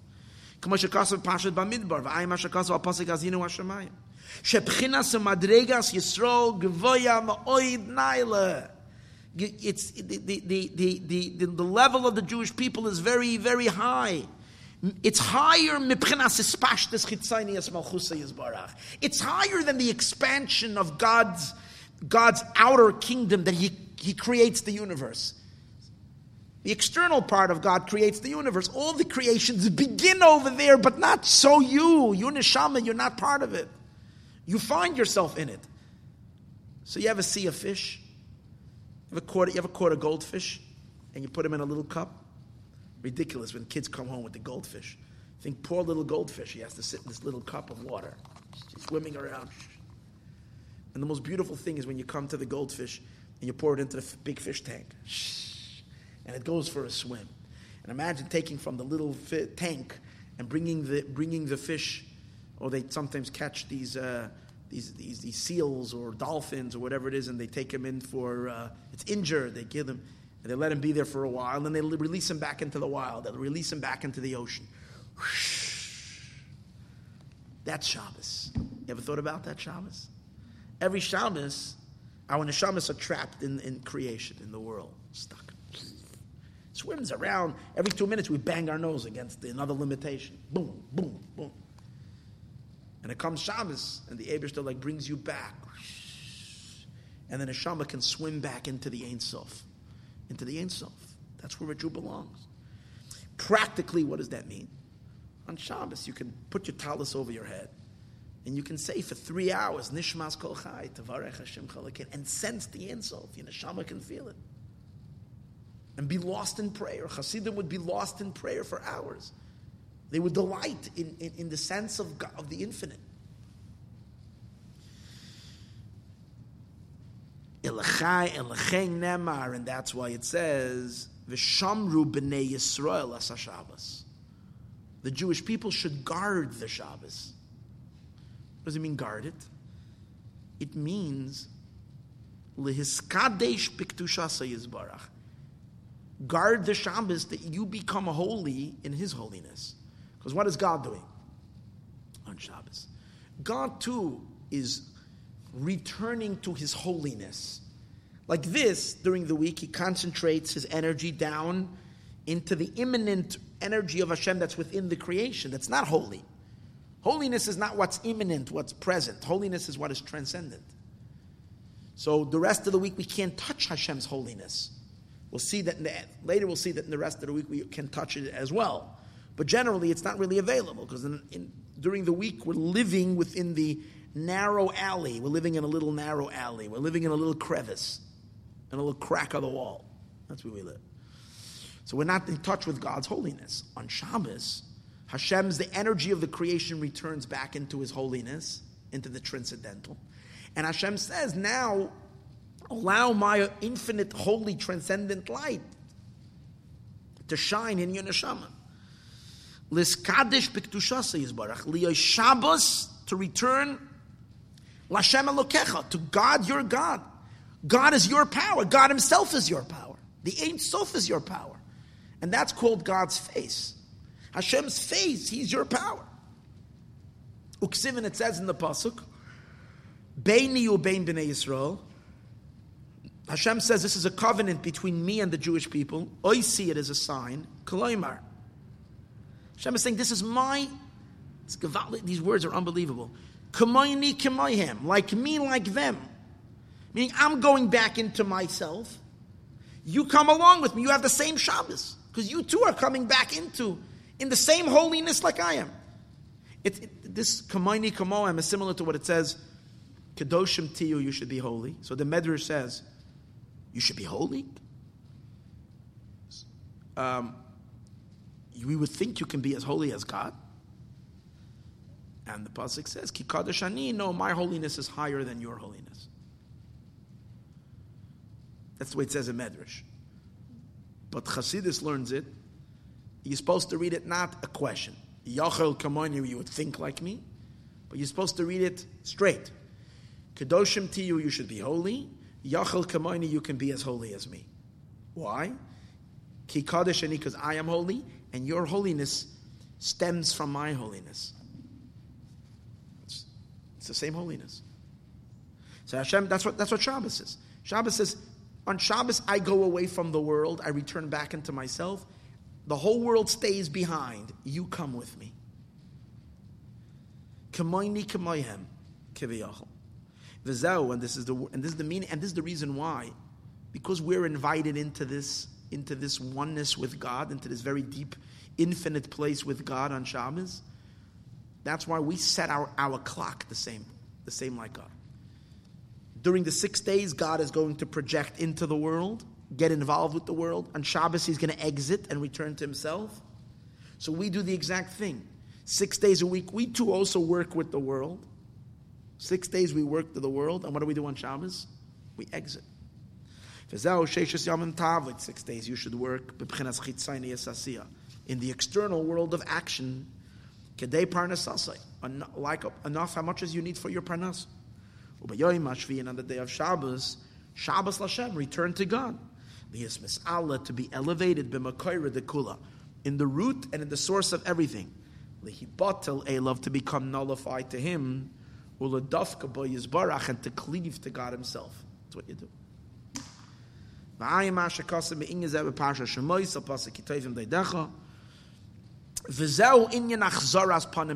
this is what we mean that you turn face to face. mentioned earlier, husband and wife, they love each other, but they get all caught up in their activities. She's busy with what she's busy with, he's busy with his business. They're not really looking at each other. They're not appreciating their deep bond that they have. From time to time, they forget about everything and they have moments of just closeness. That's what happens. Hashem is busy creating the world. We're busy earning a living, fixing the world, whatever we're busy doing. Shabbos, Hashem comes back face to face. I'm returning to what I really care about. What do I really care about? Um, the worlds aren't interesting to me. You. We, we do the same thing. The whole week we're busy with, then on Shabbos we return to what we really care about. And what we really care about, Hashem. That's that love, the deep embrace. Face to face means you're getting in touch with your pnimius, with the innermost of your soul, that's not in your body and is not involved in worldly affairs. Your inner part of your neshama is not even involved in your work. It's shut down all week long. It's sleeping. It's not engaged. Shabbos, you return to your deepest point of your soul. V'reusa liba, and the yearning of libatel elav yizbarach, to be nullified to God, in the innermost of the, not God as He is a creator, but God as God truly is. To experience Hashem as He really is. And that's why it's a sign only between us and Hashem. And the other nations can't, can't have Shabbos. However, the Rebbe says, as much as this is a Shabbosdik experience,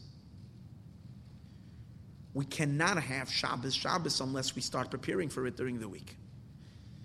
And that's what he's going to explain now. We have to make have a little bit of Shabbos during the week. In other words, what does that mean? You have to at least connect yourself to this transcendental holiness during the week. If during the week you become completely absorbed in the creation existence, in the limited existence of creation, and you allow the creation to totally suck you in and absorb you and bury you in the creation, come Shabbos, you're not going to be able to free yourself from it. You're going to be like the non-Jew we spoke earlier. The non-Jew, even though he's swimming in the Ein Sof light on Shabbos as well, he's oblivious. Why is he oblivious? Because he has no connection to it. So the non-Jew has is going to be dis, is, is, is, it has is, is, doesn't have the relationship with it because he's not related. He doesn't know this reality. It doesn't. It, his existence begins only in the ray. It doesn't begin in the Ein Sof that precedes the ray. That's why. The Jew does begin, but the problem is if a Jew encases himself with such a strong encasement of, of, of materialism and the physical world, and that becomes all that you know and all that you connect to, so even when the ray goes back into the source, the Jew still has a klipa covering him. He, doesn't, he doesn't recognize the Ein Sof. So that's why we need to ex- escape the, the limited, uh, contracted world. Even during the week, we have to escape it. And we escape it through prayer. He's going to explain that you can only have Shabbos if you, if you, if you have a little bit of Shabbos every day. When you have a little bit of Shabbos every day, then when Shabbos comes, you can have a really big, super duper Shabbos. If you have no Shabbos during the week, if your whole week is only weekday, which means total absorption, total entanglement, total investment in, in the world without that striving upward and connection to above, not going to make it. And he's going to explain now it's not only prayer, it's prayer along with mitzvahs. It's, you need both. It's prayer and mitzvahs. A combined effect of prayer and mitzvahs allows the neshama during the weekday to somehow maintain a connection to the Ein Sof. It's almost like you still have a connection, even though you're living during the week, you're supposed to be in the world, but you're still maintaining a connection. So come Shabbos, you can go there and really be there. You can be totally in Shabbos. If you don't maintain this line of communication, then you too will become creation like chas v'shalom, like the guy. Come Shabbos, it's not there. It's not there for you. Sadly. Let's read it. as all the sages have told us, So in a sense, in a sense, Shabbos is a big tshuva, face to face. Prayer is a small tshuva. Every time you pray, you're also turning away from, from the worldliness that you're busy with. You're closing everything that's why we're supposed to shut our phones and narrow everything down. Now you're standing in front of God. So it's again turning face to face. So tshuva, three levels. Tshuva of prayer, everyday prayer. Tshuva of Shabbos, it's a bigger, it's a bigger, it's a bigger Shabbos. Shabbos is the word tashe. And then we're going to see tshuva of Yom Kippur. It's the highest return. Level after level after level. Of going into the Pnimius stepping out of externalities and getting into pnimius. Azal, the sages have told us, Misha tarach be'erev Shabbos yechol b'Shabbos. Whoever toils on erev Shabbos will eat on Shabbos.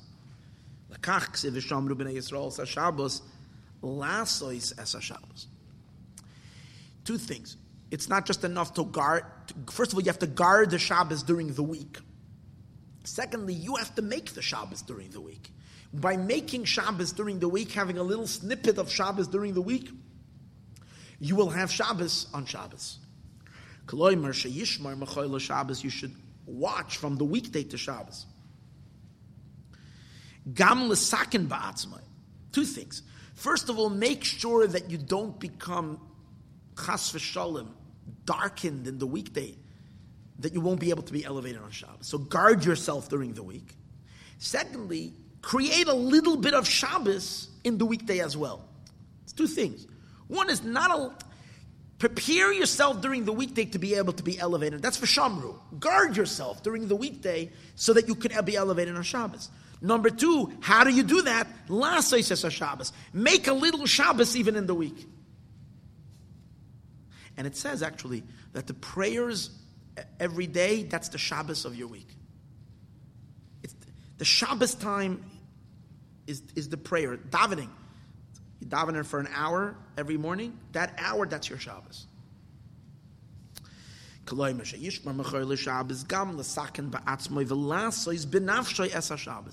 Make Shabbos for yourself. That it should be real Shabbos to you.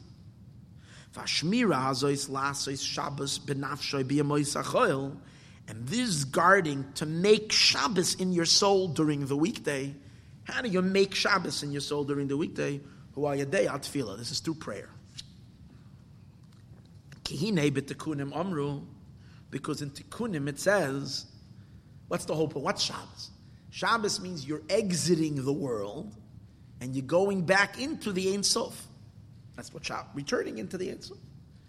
Prayer is a ladder that stands on the ground and allows you to climb all the way up to the Ein Sof.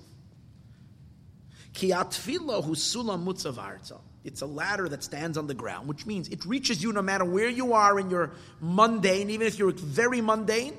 Prayer is a time that you can step away from your mundane life and, and clamor a little higher. Go a little higher. Raise your consciousness, raise your awareness. Reach for something higher.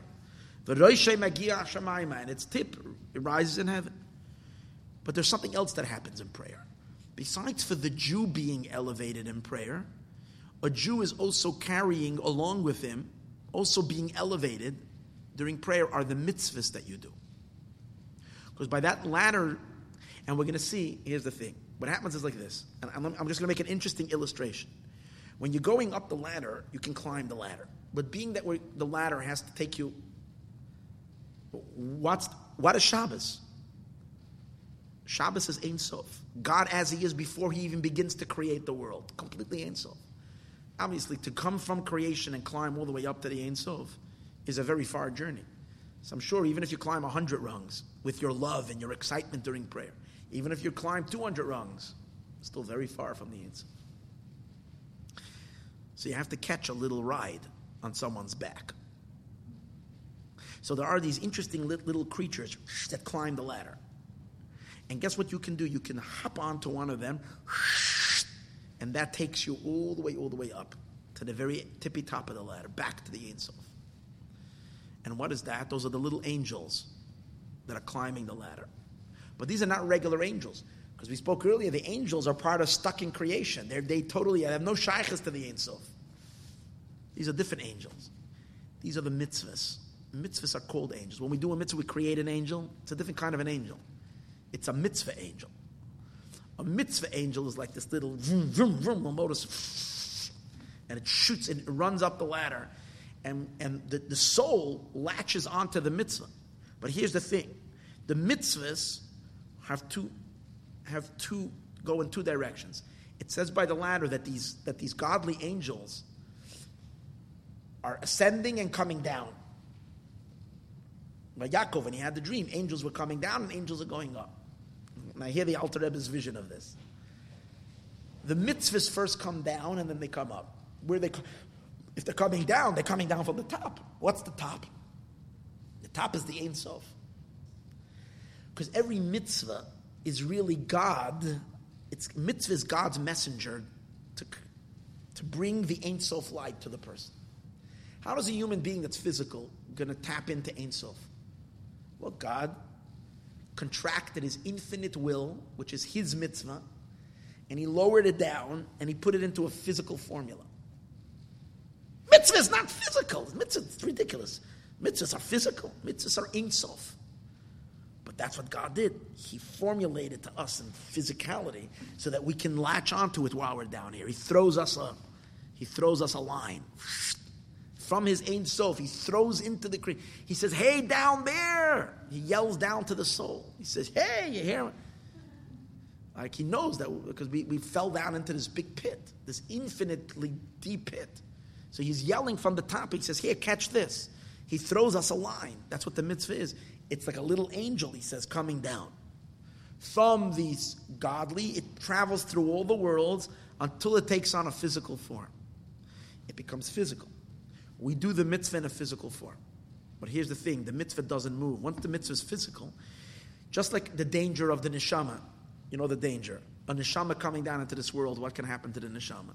It goes into a body and it becomes physical.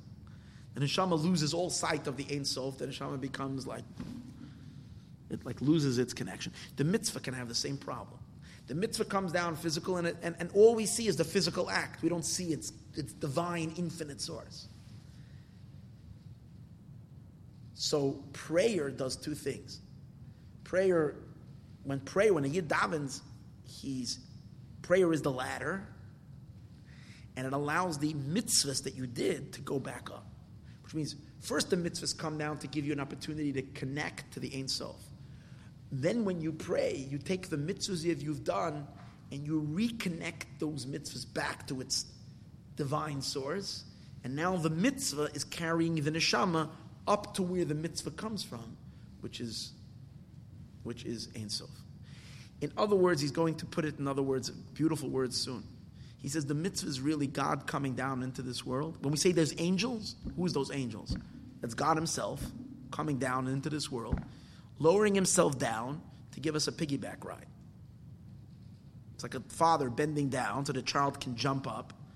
And then what happens after the child is on the, on the, on the back, father stands up and he's picked up. The mitzvah comes down enough that we should be able to do it. But here's the thing after the mitzvah comes down, it, it needs prayer so that the godliness that's in the mitzvah can be activated. Or else the mitzvah itself looks just like a physical act. There's nothing like, like a person gives tzedakah, and to them, the giving of tzedakah is just the honor and the fame and the, and the power they get by giving the tzedakah. Suddenly, it's just physical. There's nothing else to it. But when the person realizes and he davens and he yearns to be connected to God, those actions now make the connection to Hashem. And when they make the connection, they suddenly whoosh, unfold. This tiny mitzvah becomes infinite and it elevates the neshama back into the Ein Sof. That's gewaldig. Yes. Oh, so here's the thing. The kavana of the mitzvah adds, you're right, it's the wings of the mitzvah, the Alter Rebbe says, the kavana of the mitzvah. But the problem is like this. When we're doing, during the day, when we're doing a mitzvah, what's kavana? The kavana is the excitement to be connected to Hashem. That's the kavana. When I'm doing a mitzvah, I'm, i want to connect to the Ebershter. During the day, there's not too much energy in that excitement because when we're so involved in the world, we don't feel God. Davening, in other words, let me put it this way in, in, in Hasidic terminology. The, the, the, the of the mitzvah is the ava v'yira. It's not just the mental thought, it's the excitement. It has to be an excitement. The Alter Rebbe explains because if it's just mental thought, it's not connecting to action. In order to connect to action, it has to be emotional energy. Emotion is much closer to activity. I'm not going to get into that right now, but emotion. So there has to be an emotional excitement. Problem is that when you're five, six hours involved in Gashmias, your heart is in a different place. Your emotions are not. So even if you you see an opportunity to do a let's say mivtzoyim, you have an opportunity to put on tefillin with another Jew, and you do that, and you do it. There's not enough energy in that avavayira. When is the main point? When is the main part of the day when you really generate real Ava V'yira? Uh, that's during davening. So really it says that davening is the kavana of the mitzvah. The kavanas that we have in mitzvahs all day long is dependent on how deep we davened. The stronger we davened, which means the more Ava V'yira we felt, love and awe that we felt during davening, that's the energy that's going to drive our mitzvahs during the day. So really it has to get back to the davening. The davening is the real power that makes the the because what he's going to say is how does the connection happen to back to Hashem? It's the yearning to be connected that makes the connection. And when do you yearn to be connected? When you're conscious of God. When are you conscious of God? When you meditate on God. When do you meditate of God? During davening.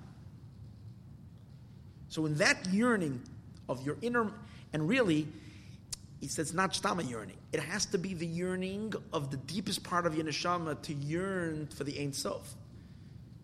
Because we're talking about now being back elevated to pre-creation, pre-existence. It's the pnimius haneshama. And that you're not that that kind of kavana you can't have during the day. Because during the day, when you're stuck in your chitzaniistic life, you're not in touch with this deep pneumiistic place. In davening, you can evoke this pnimius haneshama called ru'usa deliba So that makes the connection. So that, oh, so what does that do? It gives you a mini Shabbos during the week. Because even though your general world that you're living in during the week is in the world, you're not up there in the Ein Sof. But you have a little connection to it through the mitzvahs that you do that is elevated by your davening. Then come Shabbos, because you're connected to that place, you can really soar into the Ein Sof and have a day of panim bepanim, a real in, deep connection. That's kind of what the maamar is saying. Now let's read it inside. And the angels of God, Olam v'Yordim Boi, are ascending and descending. Malachei Elikim hem mitzvahs. The Malachim, those are the mitzvahs. Shem Malachim, they are, why are they called Malachim? Why are they called angels? Because an angel is an emissary. Shlucha de Malka. It's a shliach of the king. As stated in Medrash Tanchuma, Parshas Vayigash, it says over there, Hey machabdem es mitzvahs, honor the mitzvahs, shehem shaluchai. The mitzvahs are my agents; they're my emissaries. V'shluchai shel adam kemoisai. And the shluach, the shliach of a person is like the mishaleach. It's like the person himself. And in them source, hemevarim the malk. See, the mitzvahs are agents of God because they come down here. In their source, they're not an agent, they're not a shliach. In their source, they're the very limbs of God. Then, as they come down lower, they become like a shliach that he's. But really, it's the limb himself. V'hainu al derech mashal. What does that mean? Why are we calling a, a limb? Because he wants to tell us that through a mitzvah, we're tapping into Hashem himself. Not to his creative energy, but to Hashem himself. Because what does a limb do? al aguf, just like a person's limbs, mispashet neshama. The soul expands lifal pulasa to do its its effect. Any limb. The soul works through the limb. So too through a mitzvah, a certain power of the Ein Sof finds expression and is, is active and coming through. It's, it's being channeled through that limb. Every mitzvah is channeling some other desire of the Ein Sof, some other element of God. So that up there, it's like a limb of God. But as it travels further and further down into this world, it becomes like an agent of God, carrying something divine down to this world, until it presents itself to us in a physical form. So, through mitzvahs, there is a revelation of Hashem. Hashem expresses himself through the mitzvahs. And then, oh, then but here's the thing: as the mitzvahs come down here, the physicality of the of the mitzvah covers up on the godliness. To the point that you have sadly people who see mitzvahs just as a program for self self development. There's nothing godly to it. It's like a mitzvah, it's like to make you into a good person. It's like that's such a that's such a shame. It's such a shame that we should use infinitely godly things to make yourself better. You know what? Go to uh, you know uh, I don't know uh, whatever kind of program that you want to read. Read a self help book, make yourself better. Mitzvah is not about becoming a good person. A mitzvah is about becoming godly, joining, uning, becoming unified with Hashem. That's what a mitzvah is. It's about an attachment to Hashem, reaching, becoming connected to the Ein Sof. So v'aliyasan l'maylo, what elevates the mitzvah back up to its spiritual source? It's through the davening. When we say it's elevating the mitzvah up, it doesn't mean it throws the mitzvah back in heaven. What it means is it allows the mitzvah to reconnect to its spiritual content, and that spiritual content should be revealed down here in the person's mitzvah. That's the idea. It's not like, oh, it goes back up there. Good, then it remains down here, it remains dark. It's not what it means. It goes up to the higher worlds, meaning to a place where its godly content can be revealed. And then from there it shines down here in its godly state. Well, Levar Inyan Yes.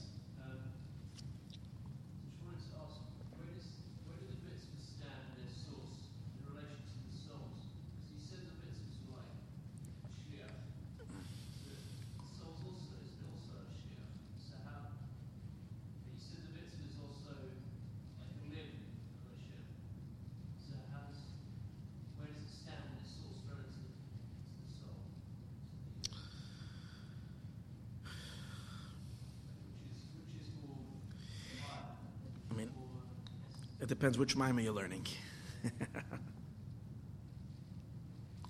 From what we're learning right now, the mitzvahs are higher than the neshama. And that's why the the the the the um, the, Jew, the, the neshama needs the mitzvah to connect him to kodesh elyon to the supernal holiness. The shorish neshama it says in, is in in tihara hila, in the supernal purity. The mitzvahs are in kiddishanu, in kedusha, and tahara is a lower level than kedusha like we find Levium, by the Levium it says V'tiharta oisa. By the Kohanim it says V'kidashta oisa. Tahara means purity, and Kedusha means transcendence. So the real unification with the utmost transcendental element of the Eberster is through mitzvahs. That's our elevator to the Ein Sof. I, we said earlier that neshamas also come from there. Yisrael, olu b'machshava.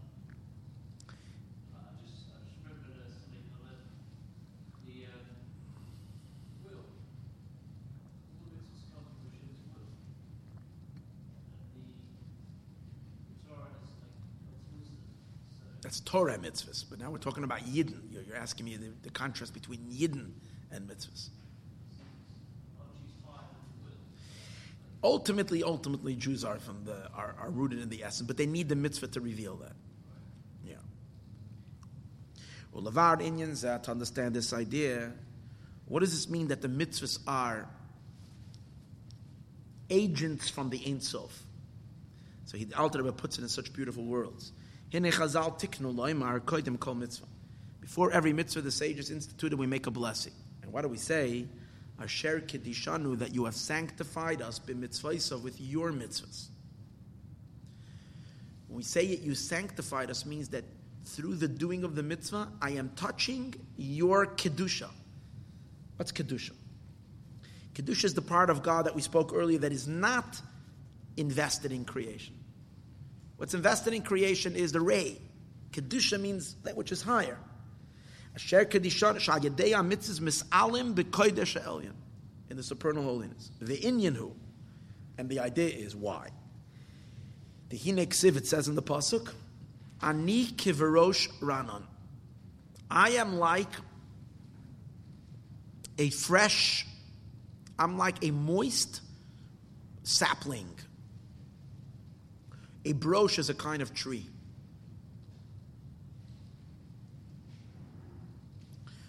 Which is soft. It's a very tall tree, but it's not, a, it's not hard. It's still a young tree, so you can bend it down. When you bend it down, and then what happens when you leave go of it? It, sh- it shoots back up. Pirish Beroish, Rashi, expl- I mean, the, he explains the way Beroish, who mean Erez is a type of tall cedar tree, it's a type of an Erez. Shadayin lo yizkin, it didn't get old yet, so it didn't yet ferment and get hard. Vurach, it's soft. Veranon, and still moist. Kishu belachusai, it's still fresh and it's still in its moisture. Shaz yechaydon lekoifavoy, then you can bend it down. Lamata below, ubeshvil shu gavoya shebelan, but it's also very tall. Kishemenichin olav davar. So then when you put your hat on it, uh, you put the hat on the tree, you burl it down, and you put some other bag or something on it, and then you leave go, what happens? It takes that which you put on it and he throws it all the way up to the top. When you brought it down, when it returns back to its firm state, it picks up that thing to a very high place. And this is by derech marshal b'chinas ani. Hashem says, ani kibroish ranon. I am like a broish ranon. What does that mean? Ani, see, there's two words. There's Anochi and there is Ani. Anochi, same thing. When Hashem talks about him, his, his, himself, he sometimes uses the word Anochi and sometimes he says Ani. What's the difference? Anochi, Ani, and Ani both mean I, and it's the same word besides that Anochi has a chaf and the Ani doesn't have the chaf. So what's the difference? Anochi is God when he is in a very exalted state, in a way that no one can touch him, grasp him, and no one can have any relationship. Allah, untouchable. Ani is that very, very, very same transcendental, unidentifiable God, but when he humbles himself down and he, and he bends down very low, so that we can connect ourselves to him. We said before, a father bends down to his child. When the father is standing upright, the, the child can never reach his shoulders. But when the father bends down to the floor, lets the child climb onto him, and then the father picks himself back up. So Hashem says, you know what? The, mit- the mitzvahs, Torah mitzvahs, that's Ani. Anochi is God Himself. Ani is Torah mitzvahs. It's the same Anochi, because why does Aseres Adibris begin with? Anochi Hashem Elokech. It's the Anochi. But it's the Anochi without the Keser, without the Chaf, which stands for Keser. Keser means crown, above the head, not touchable. It's that very crown. Taryag mitzvahs is 613 plus the, plus the seven mitzvahs, the rabbi's mitzvahs is also Gematria Keser. But it's the Keser making itself uh, um, um, accessible by coming down here. That's the idea of Ani. When a person says Ani, they're much more reachable than when they say Anoichi. They say Anoichi, no one can talk to them. Ani means I am here for you. I'm here, I, but I'm here for you. Torah mitzvahs, that's Ani. And what is Hashem saying? Ani kibroi shranon. Why am I making myself ani? Kibroi shranon, like a sapling tree. I am bending all the way down so that you can jump onto me. And then I'm going to take you back up to the keser, into the crown. It's unbelievable. That's what a mitzvah is. Ani, what does that mean? וכך הוא הדרך משהו בבחינת אני, כי יש בבחינת אנוכי ובבחינת אני. בבחינת אנוכי, מי שאנוכי, who I am, דהיינו בבחינת עלמא דסקסיה. It's God when he's in a concealed world, unknowable.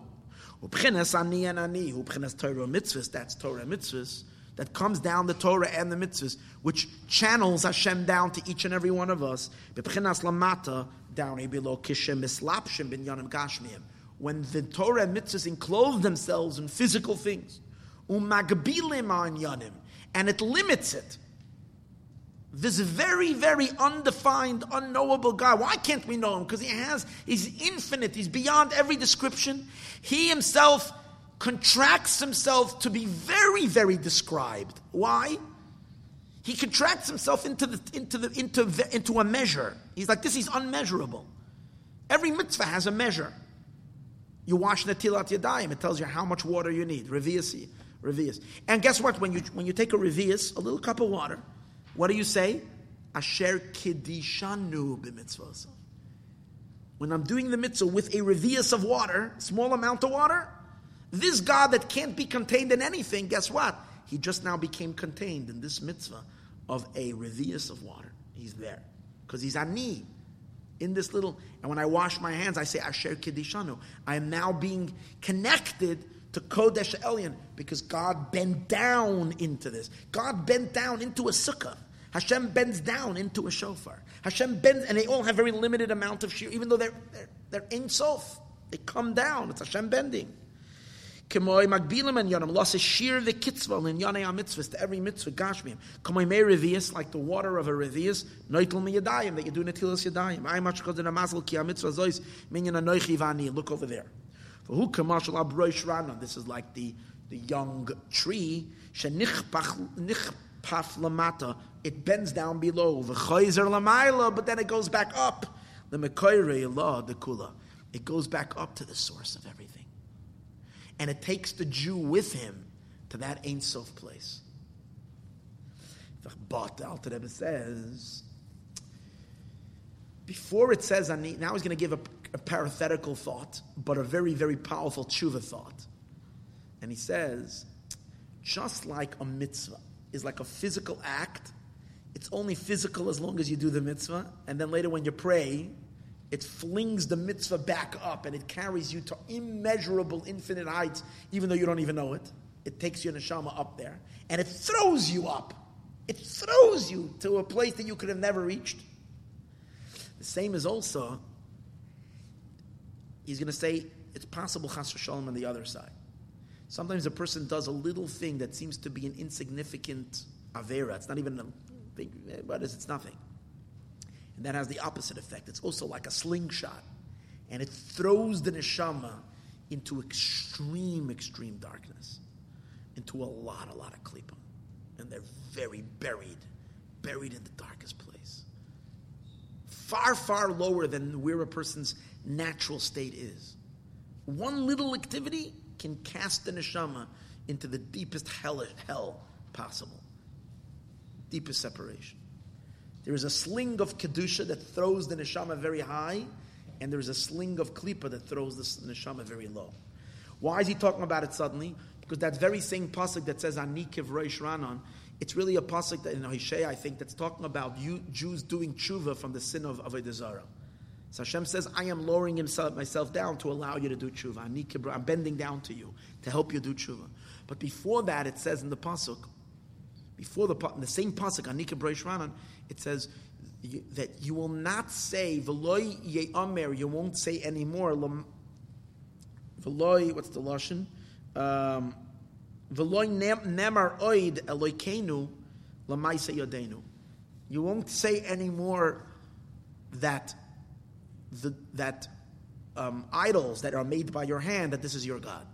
Talking about tshuva for Avodah. They used to have, you used to have, a, you made yourself a little idol, a little pesel, a little getchka, and you believed in it. You won't say anymore Elokeinu lemaisa yadenu, that this is maisa yadenu, the deeds of my hands, that's Elokeinu, that's my God. And then what? Ani kibroishranan, I am going to bend down like to lift you up from, the, from that from that avera and to reconnect you. So the Alter Rebbe is going to explain that, and he's going to say that just like in kedusha there is anika broish ranan, there is chas v'shalom this this inyan that a person can do something very small and he might think it's totally insignificant, but it's it it it carries his neshama very far. What is that? The sin of avodah zara. So you say, yeah, avodah zara. Come on, that was done two thousand years ago. Who does avodah zara today? Who serves idols today? The Rebbe is going to say yes. We're all guilty of it, big time. It says, "You will not say anymore Elokeinu lamaisa yadenu." What does that mean? You will not say Elokeinu lamaisa yadenu. Simply means you will not say that this deeds of my hand is my God. But there's another way to say the deeds of my hands is my God. What does God mean? God means power. So if I believe that my business, my work that I do, and I'm a hustler and I'm a doer and I'm a businessman and I'm a chevraman in the stock market and I'm the guy this and I'm a bip and I, am a real geschikta, I'm a real, I don't know whatever people use the terms. I'm a real hustler, bip, dup, head, a hint, a chevraman, and I, and that's what's going to make me a living. Guess what? You're saying Elokeinu lemaise yodenu. You're saying your deeds of your hand, whatever business you're occupied with, you're saying that that is Elokeinu, that's your power. That's what's sustaining you. It's not true. Every nickel and every, every dime and every nickel and every cent that comes into your pocket is given to you directly by God. I spoke about a few weeks ago in this year. Parnasa, of course, we have to go out and have a job, we have to go out and do something, but that's only a providing God with a glove. Hashem is giving you every dollar, but you want to give him a glove so he can dress himself up in something and give you through the glove. The glove is nothing. Man, if someone gives you something through a glove, or he gives you something without a glove, is there any significance to the glove? It's still him giving. He's giving it through a glove. He says, without the glove, I'm not going to give you. So go bring me a glove. That's your business. It's all it is.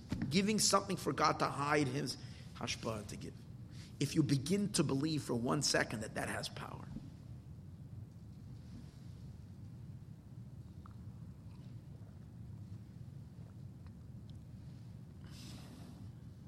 Now, what happens if you have this guy who you've been asking him to help you or whatever?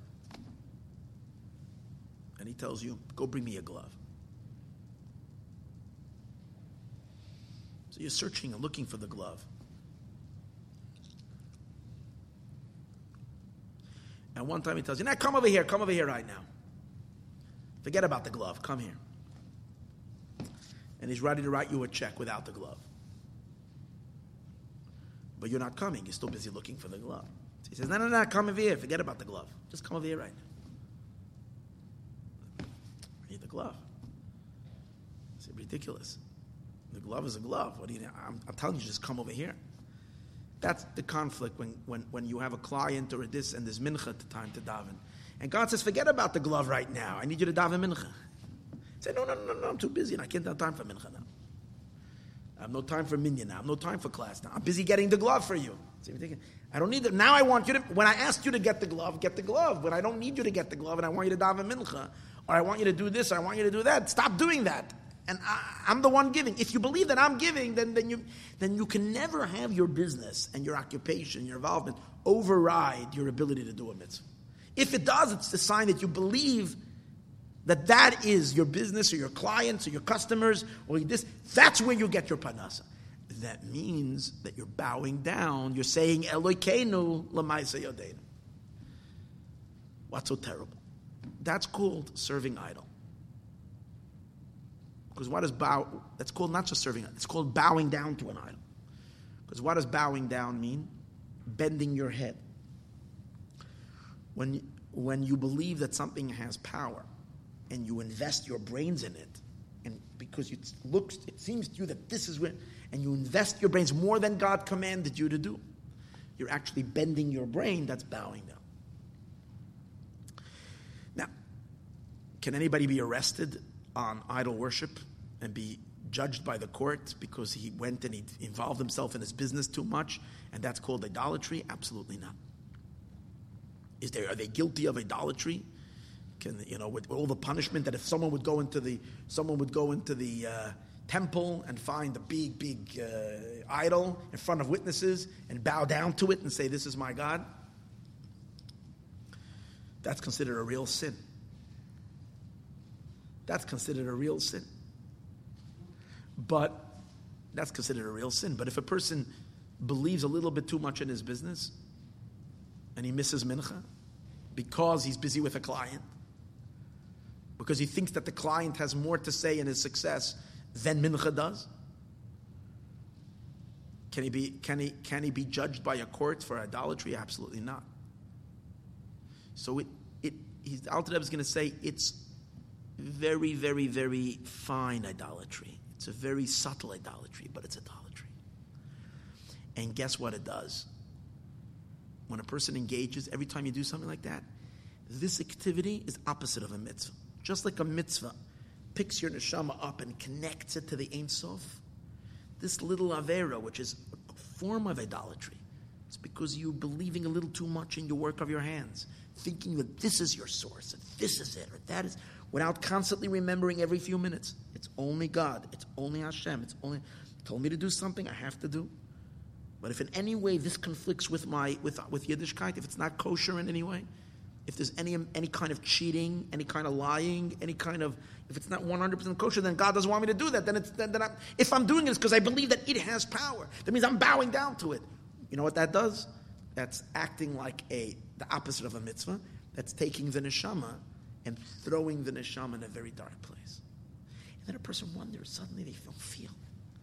They have no excitement in Yiddishkeit. They feel numb. They feel cold. They feel indifferent. They feel apathetic. So what happened? What did I do? Sometimes they don't even realize that why they, they don't, don't even think about it. Just become like totally burnt out from Yiddishkeit. Why? Because they're wallowing in a lot of klipa. Why are they wallowing in a lot of klipa? Maybe they didn't do a big sin. These little things also have an effect, the Alter Rebbe says, to throw the neshama very far from God. That's why the pasuk, the pasukim come together. Don't say to the actions of your hands that they are Elokeinu. And then it says, Ani kibrosh ranan, I am like a sapling. That's the opposite of a mitzvah. In a mitzvah, God comes down like a sapling tree so that you can hook yourself onto it and he elevates your neshama to the highest place. The opposite chas v'shalom is to give credence to ma'aseh yodenu, to the deed of the hands, even though no one looks at it as a big sin. It's also like, you know, you're, you're, you're, you're hopping onto this dark tree that's going to throw your soul into the other direction. This is the idea that he's developing over here. V'chein bezel umazeh, one also so uh, one opposite the other. Nam of aloin noimet oida lekenu lamaisi yadenu Ki mitzvahs, just like mitzvahs misalim are elevated. Aide Allah's pnimis levavas klolos nishmi Yisrael. When we daven, the mitzvahs are elevated back up. Kamaymer Allah b'machshava. When we daven, we elevate the mitzvahs. That's why we say He's our God. Because when we're davening, we're elevating our hearts to recognize and to feel and to sense that while that God is our power in our life. And to Him we bow down, and to Him we are in a state, because that's what davening is to recognize that there's no other power in you. The total opposite of what we just, just described. In davening, we realize that Shema Yisrael Hashem Elokeinu, that only you are my power, and therefore my heart, my my allegiance is only with you. My desire is only with you, and therefore I'm totally nullified to you. So the past, the opposite of that is when I'm not feeling and sharply and sensing that, and I start a trip and it happens automatically when you stop davening. If you don't daven every day deeply, it's inevitable that you're going to fall into this trap of believing in outside sources that they have power over you. It's impossible. And worshiping other things. It's either you worship God or you worship other things. There's no in between. It's a frightening thought. And every day you need to have deep, deep davening. You have to learn Hasidus every day. And meditate and come to a clear, strong, firm understanding that there's no other power in my life but Hashem, and Him is who I want to be close to because He's the only one who has a say in my life, no one else, and I'm unified with Him. Then you do business the way a Jew. You do what you need to do very externally and know that God has to send His blessing. God has to send His blessing. That's it. And that's the success. And I only do it as much as I need to because God said so. But Chazal say, meaning Amar Chazal, the sages say, Perik Lifnei in Masechtas Avodah Zarah, the sages say an interesting thing a frightening thing. All the Jews who live outside of Eretz Yisrael, all Jews who live in Chutz Li'aretz, serve idols. Serve idols in a kosher way, but they're serving idols. What does this mean who live outside of Israel? You see, when you live in Eretz Yisrael, the land itself is, you see miracles all the day long. You live in Israel, you're seeing divine providence everywhere in Israel, it's very, it's much easier for a person to, to remain mindful that all my success comes only from God. Because the miracles are rolling on the street. Because the very land itself, there's more godly revelation. Hashem is not so obscure. So it's easier to do business in Israel and remember, and constantly look up to heaven and know, you know, Hashem Yazor, God is going to help. It's all in God. It's all in God's hands. The moment you move out of Israel and you learn, you, you live in the, in the lands of the nations, especially in America. We didn't even realize how, what a big klipa America is. It's such a ferocious klipa. Why is it? Because America gives you like this total opposite. Everything is in your hands. The Amer- live the American dream. You can do it. It's all you know. You're you, you know. It's all about you know. Get yourself a good education. Get a good this. There's nothing you can't accomplish. Nothing you can't do. It's all. That's what America has like created. This culture of like real real, real sense of like your your destinies in your own hands. And, and, when you, and when you live, just living here is living in a is, is living in a great concealment, and you have far less feeling of the of, of Hashem running the world, and as a result of that, what happens? The sages say you're going to serve idols. Why? As he's saying, it's, it's a pure way of serving idols because it's not like you're bowing down to a idol, but it's similar to that. Why? What does it mean to bow down to an idol? Let's understand. When they bow down to this statue, this weird-looking statue, do they really believe that the statue has power? It's not. They never believed the statue. What they knew was this statue represented a certain angel or a certain they were very much in tune with what's called the, the zodiac. And they used to make these idols that correspond to the zodiac. And the zodiac is really connected to various different angels. Were they totally false? No, they were pretty smart. They knew the certain, they knew the map of the, of the, of the higher spheres. And they knew that what? That the blessings come down through the zodiac. It comes down through the stars and through the mazel. And there is such a thing, there is a system. What they mistaked was they didn't realize that these things are completely in the hand of God. They have no decision power at all to make a decision who gets and who doesn't get. They're just like an axe in the hand of the carpenter. The axe doesn't have any decision what to do. So, to all these angels are just emissaries. They're completely compliant to God. They can't make even the tiniest move. So, what's the point? What do, what do they believe? They believe that they befriend the angel, and if they offer sacrifices to him, then he'll add money in their pocket. In other words, they looked at the, medi- at the mediator as the in, in mediator. Who's the mediator? Is the angel. And instead of seeing him as just a channel, they saw it as an independent power. And that's how they served an idol. So the Alter Rebbe said is that's what means idolatry. You're looking at a mediating power and seeing it as a thing unto its own. So what's the difference if it's a star or an angel or if it's clients and customers? What's the difference? The same thing.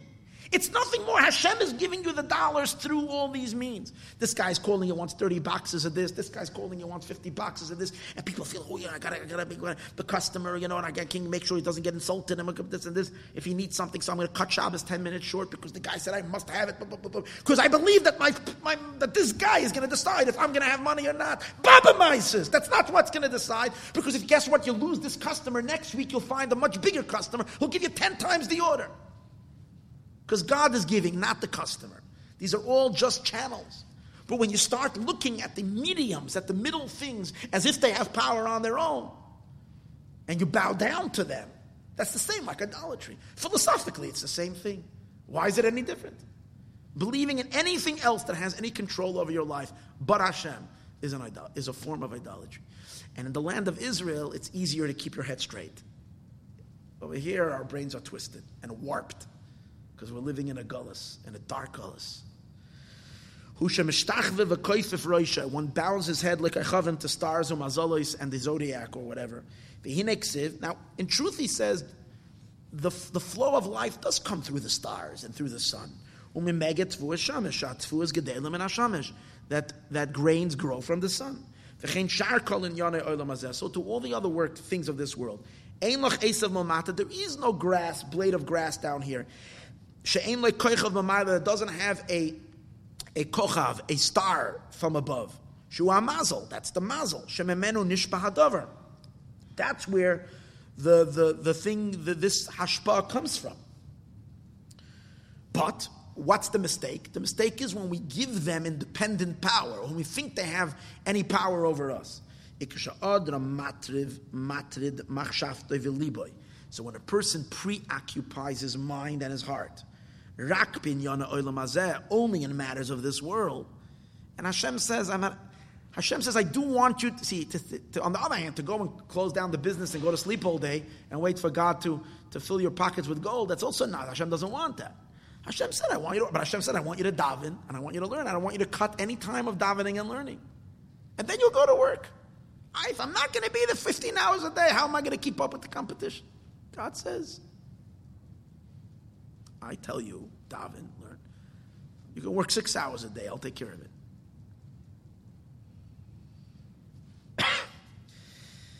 but when a person doesn't do that and he occupies his mind in matters of this world, kol all days long, he's taking his brain to something that is being influenced by the stars, umazales, and by the constellations. Now you have more than one God. What's the source in your life? Every Jew believes God is, is a God. Even the guy who's so entrenched in his business. Of course, he needs God's blessing. He goes to the rabbi, gives the check, and hopes, Rabbi, bless me in my business. Rabbi, okay, Rabbi's going to bless you in the business. Ah, parnasa, good.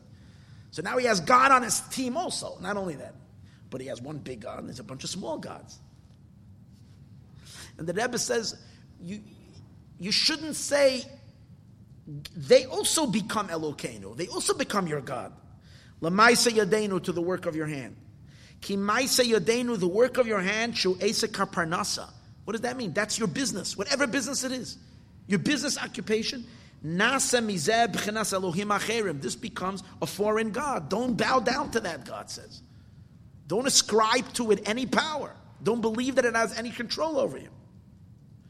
If God forbid we do do that, it's very damaging to our soul. It says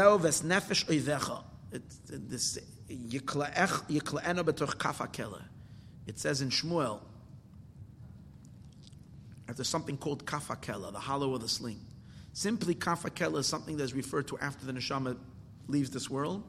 Part of a purification is that they take the soul and they put it into a sling and it throws the soul back and forth, whatever that means spiritually, whatever that means. It's very painful. But the Rebbe over here he explains that that's not only chas v'shalom after a person dies, that can happen during a lifetime. When a person gets does a sin like this, serves idols, this klipa grabs the neshama and throws the soul into a dungeon, into a dark place. That's what I said earlier, that sometimes a person has, doesn't understand why suddenly they, they don't feel feel warmth in davening. They don't feel Shabbos. They don't want to learn. They don't want to daven. Everything becomes cold. Everything becomes like a burden. Every, every aspect in Yiddishkeit feels like so heavy, so like there's no excitement that Yom Kippur is coming. There's no excitement that Shabbos is coming. There's no excitement that Sukkot is coming. You know, go to Simchas Beis HaShoeva. Yeah, should I go? Everything is dead. Everything is numb. Everything is stuck. Why? Chas v'shalom. Because there's certain things that Chas v'shalom cast the soul into a place of extreme darkness, like a slingshot. It throws it to a very, very far place. And why is it called like a sling? Because, you know, if someone is holding a big, big sling that a person can fit into it, he says, anybody want to hop in over here? I yeah, big deal. What's this? I'm going to go and if he throws me, how far is he going to throw me? He doesn't realize that the sling has the ability to throw something miles away. Uh, it looks like a small little avera, like something that a person just steps, tramples on his feet. But it's casting the soul. The neshama chas v'sholem is thrown through the, the sling to a very distant place. Achanasa kilu oivet kechavim, and it becomes as if he's serving mamish idols. Okay, this is all a parenthetical thought that we were talking about how mitzvahs elevate the soul to the highest heights. It's possible that certain things throw the soul the other direction. Now he's going back to the mitzvahs. Now, we said before the mitzvah can elevate the neshama to the greatest heights, but we said you need to have the prayer to connect the mitzvah back to its source. Elevation of mitzvah is mainly through tefillah. What does that mean mainly? You, you mentioned earlier, kavana of the mitzvah also elevates your mitzvah to its source. But mainly, the main kavana is during prayer. Why dafka during prayer? Because the way you connect the mitzvah back to the Ein Sof is when you yearn for the Ein Sof. You have to yearn for it. And when is it an appropriate time to yearn for God? When God makes himself yearnable. When does Hashem make himself yearnable? When he teases your soul. He reveals himself a little bit. That's during the three times of prayer, God is like teasing. He's revealing himself a little. It's a time of revelation above. And when there's a revelation above, it creates the it's the most opportune time for a person to see he says see the beauty of prayer is not just in the effort you put into it. Of course you need to put an effort. But put the same effort in prayer if it's not during the time of prayer. Do it at midnight. Do it any other time in the day. Try to put that same kind of effort. Besides, if it's in the 10 days of tshuva. 10 days of tshuva, the, the whole 10 days is very powerful. So anytime you do, you, you try to open it Tehillim in these days and try to get that to it, you'll go much further than any other time because God is very close to you. And Hashem is pulling, He's pull, tugging at your soul in these days. But during the year, when it's not Aseres Yemei it's during the times of prayer, especially during Shacharis, the morning prayer. It's an opportune time because the time itself is a time of yearning. The Fisha'az Shas HaKoishan umizgale, it reveals itself, umis'ale, and it's elevated, p'chines pnimius nekudas alev. The general heart of the Jewish people is in a state of longing to God, and every individual soul can tap into that yearning and yearn along. Beklalis nishmas Yisrael and the general souls of Israel. Bechasheka, with a longing, with tveka and a cleaving, we turned over the page. Be'elokim chayim in the living God. This is what the sages say, Tefillah is b'makim karbanis. That's why a tefillah is also in the place of a korban. Tiknu. Kikamoya korban, just like a korban, shay makrivin abehema. Because what? So, so why? What's the similarity to a korban? Because what is it really doing? You see, when you're not, when your consciousness is not directed towards God, when the consciousness is not directed towards God, what then happens to a person's heart and a person's cleaving desires, wants, becomes like an animal. He starts craving the material physical world. What does davening do? You get to your inner desire, you want to get close to Hashem, and the fire to God burns all the other desires. So it's taking actually, what is it? What is a sacrifice? Sacrifice is you're burning the animal. That's what you're doing when you're davening. You're burning the, the, the external desires that are in the, in the outer part of the heart. There's all kinds of cravings to worldly delights and pleasures. The inside of the heart burns to God. But until you daven, you're not uncovering your inner fire to, to, to annihilate the outer fire. So the animal is parading. A person is like a cow, literally. A cow loves material, physical things, and the person loves material, physical things. But when you daven, you burn your cow, and the human being emerges. Every time you pray, you cease to be a cow and you become a person. That's pretty awesome. Uh, korban, just like a korban. It gets burnt in a fire on the mizbeach. So we have to evoke the love during prayer. With flames of fire, shalheves of a flame, misla heves beliboy that is inflamed in a person's heart. Ki eish who believe, because the element of fire is in the heart, and to burn, ulechalois and to eradicate as nefesh bahamishaboy the animals. So now you have your cleaving and your connection. Now the mitzvahs are elevated. That's davening. So when you do this during the week, when you do this during the week, combination, mitzvahs and prayer, then you make contact with the Ein Sof. So come Shabbos, you're able to actually move, move your residence into the Ein Sof, completely move into God's apartment, the God's place, the God's space. If during the week, however, one doesn't have an, an, an, an exit strategy, strategy, if during the week you don't have a, a oxygen pipeline that takes you back ain't there, comes Shabbos, all you want to do Shabbos is sleep and, and, and eat. And Shabbos is just another physical day to relax your body. There's nothing deep and spiritual and godly taking place. The person is not experiencing the tshuva of Shabbos, the holiness of Shabbos. Okay, we're going to take a break over here for a few minutes, and we're going to continue.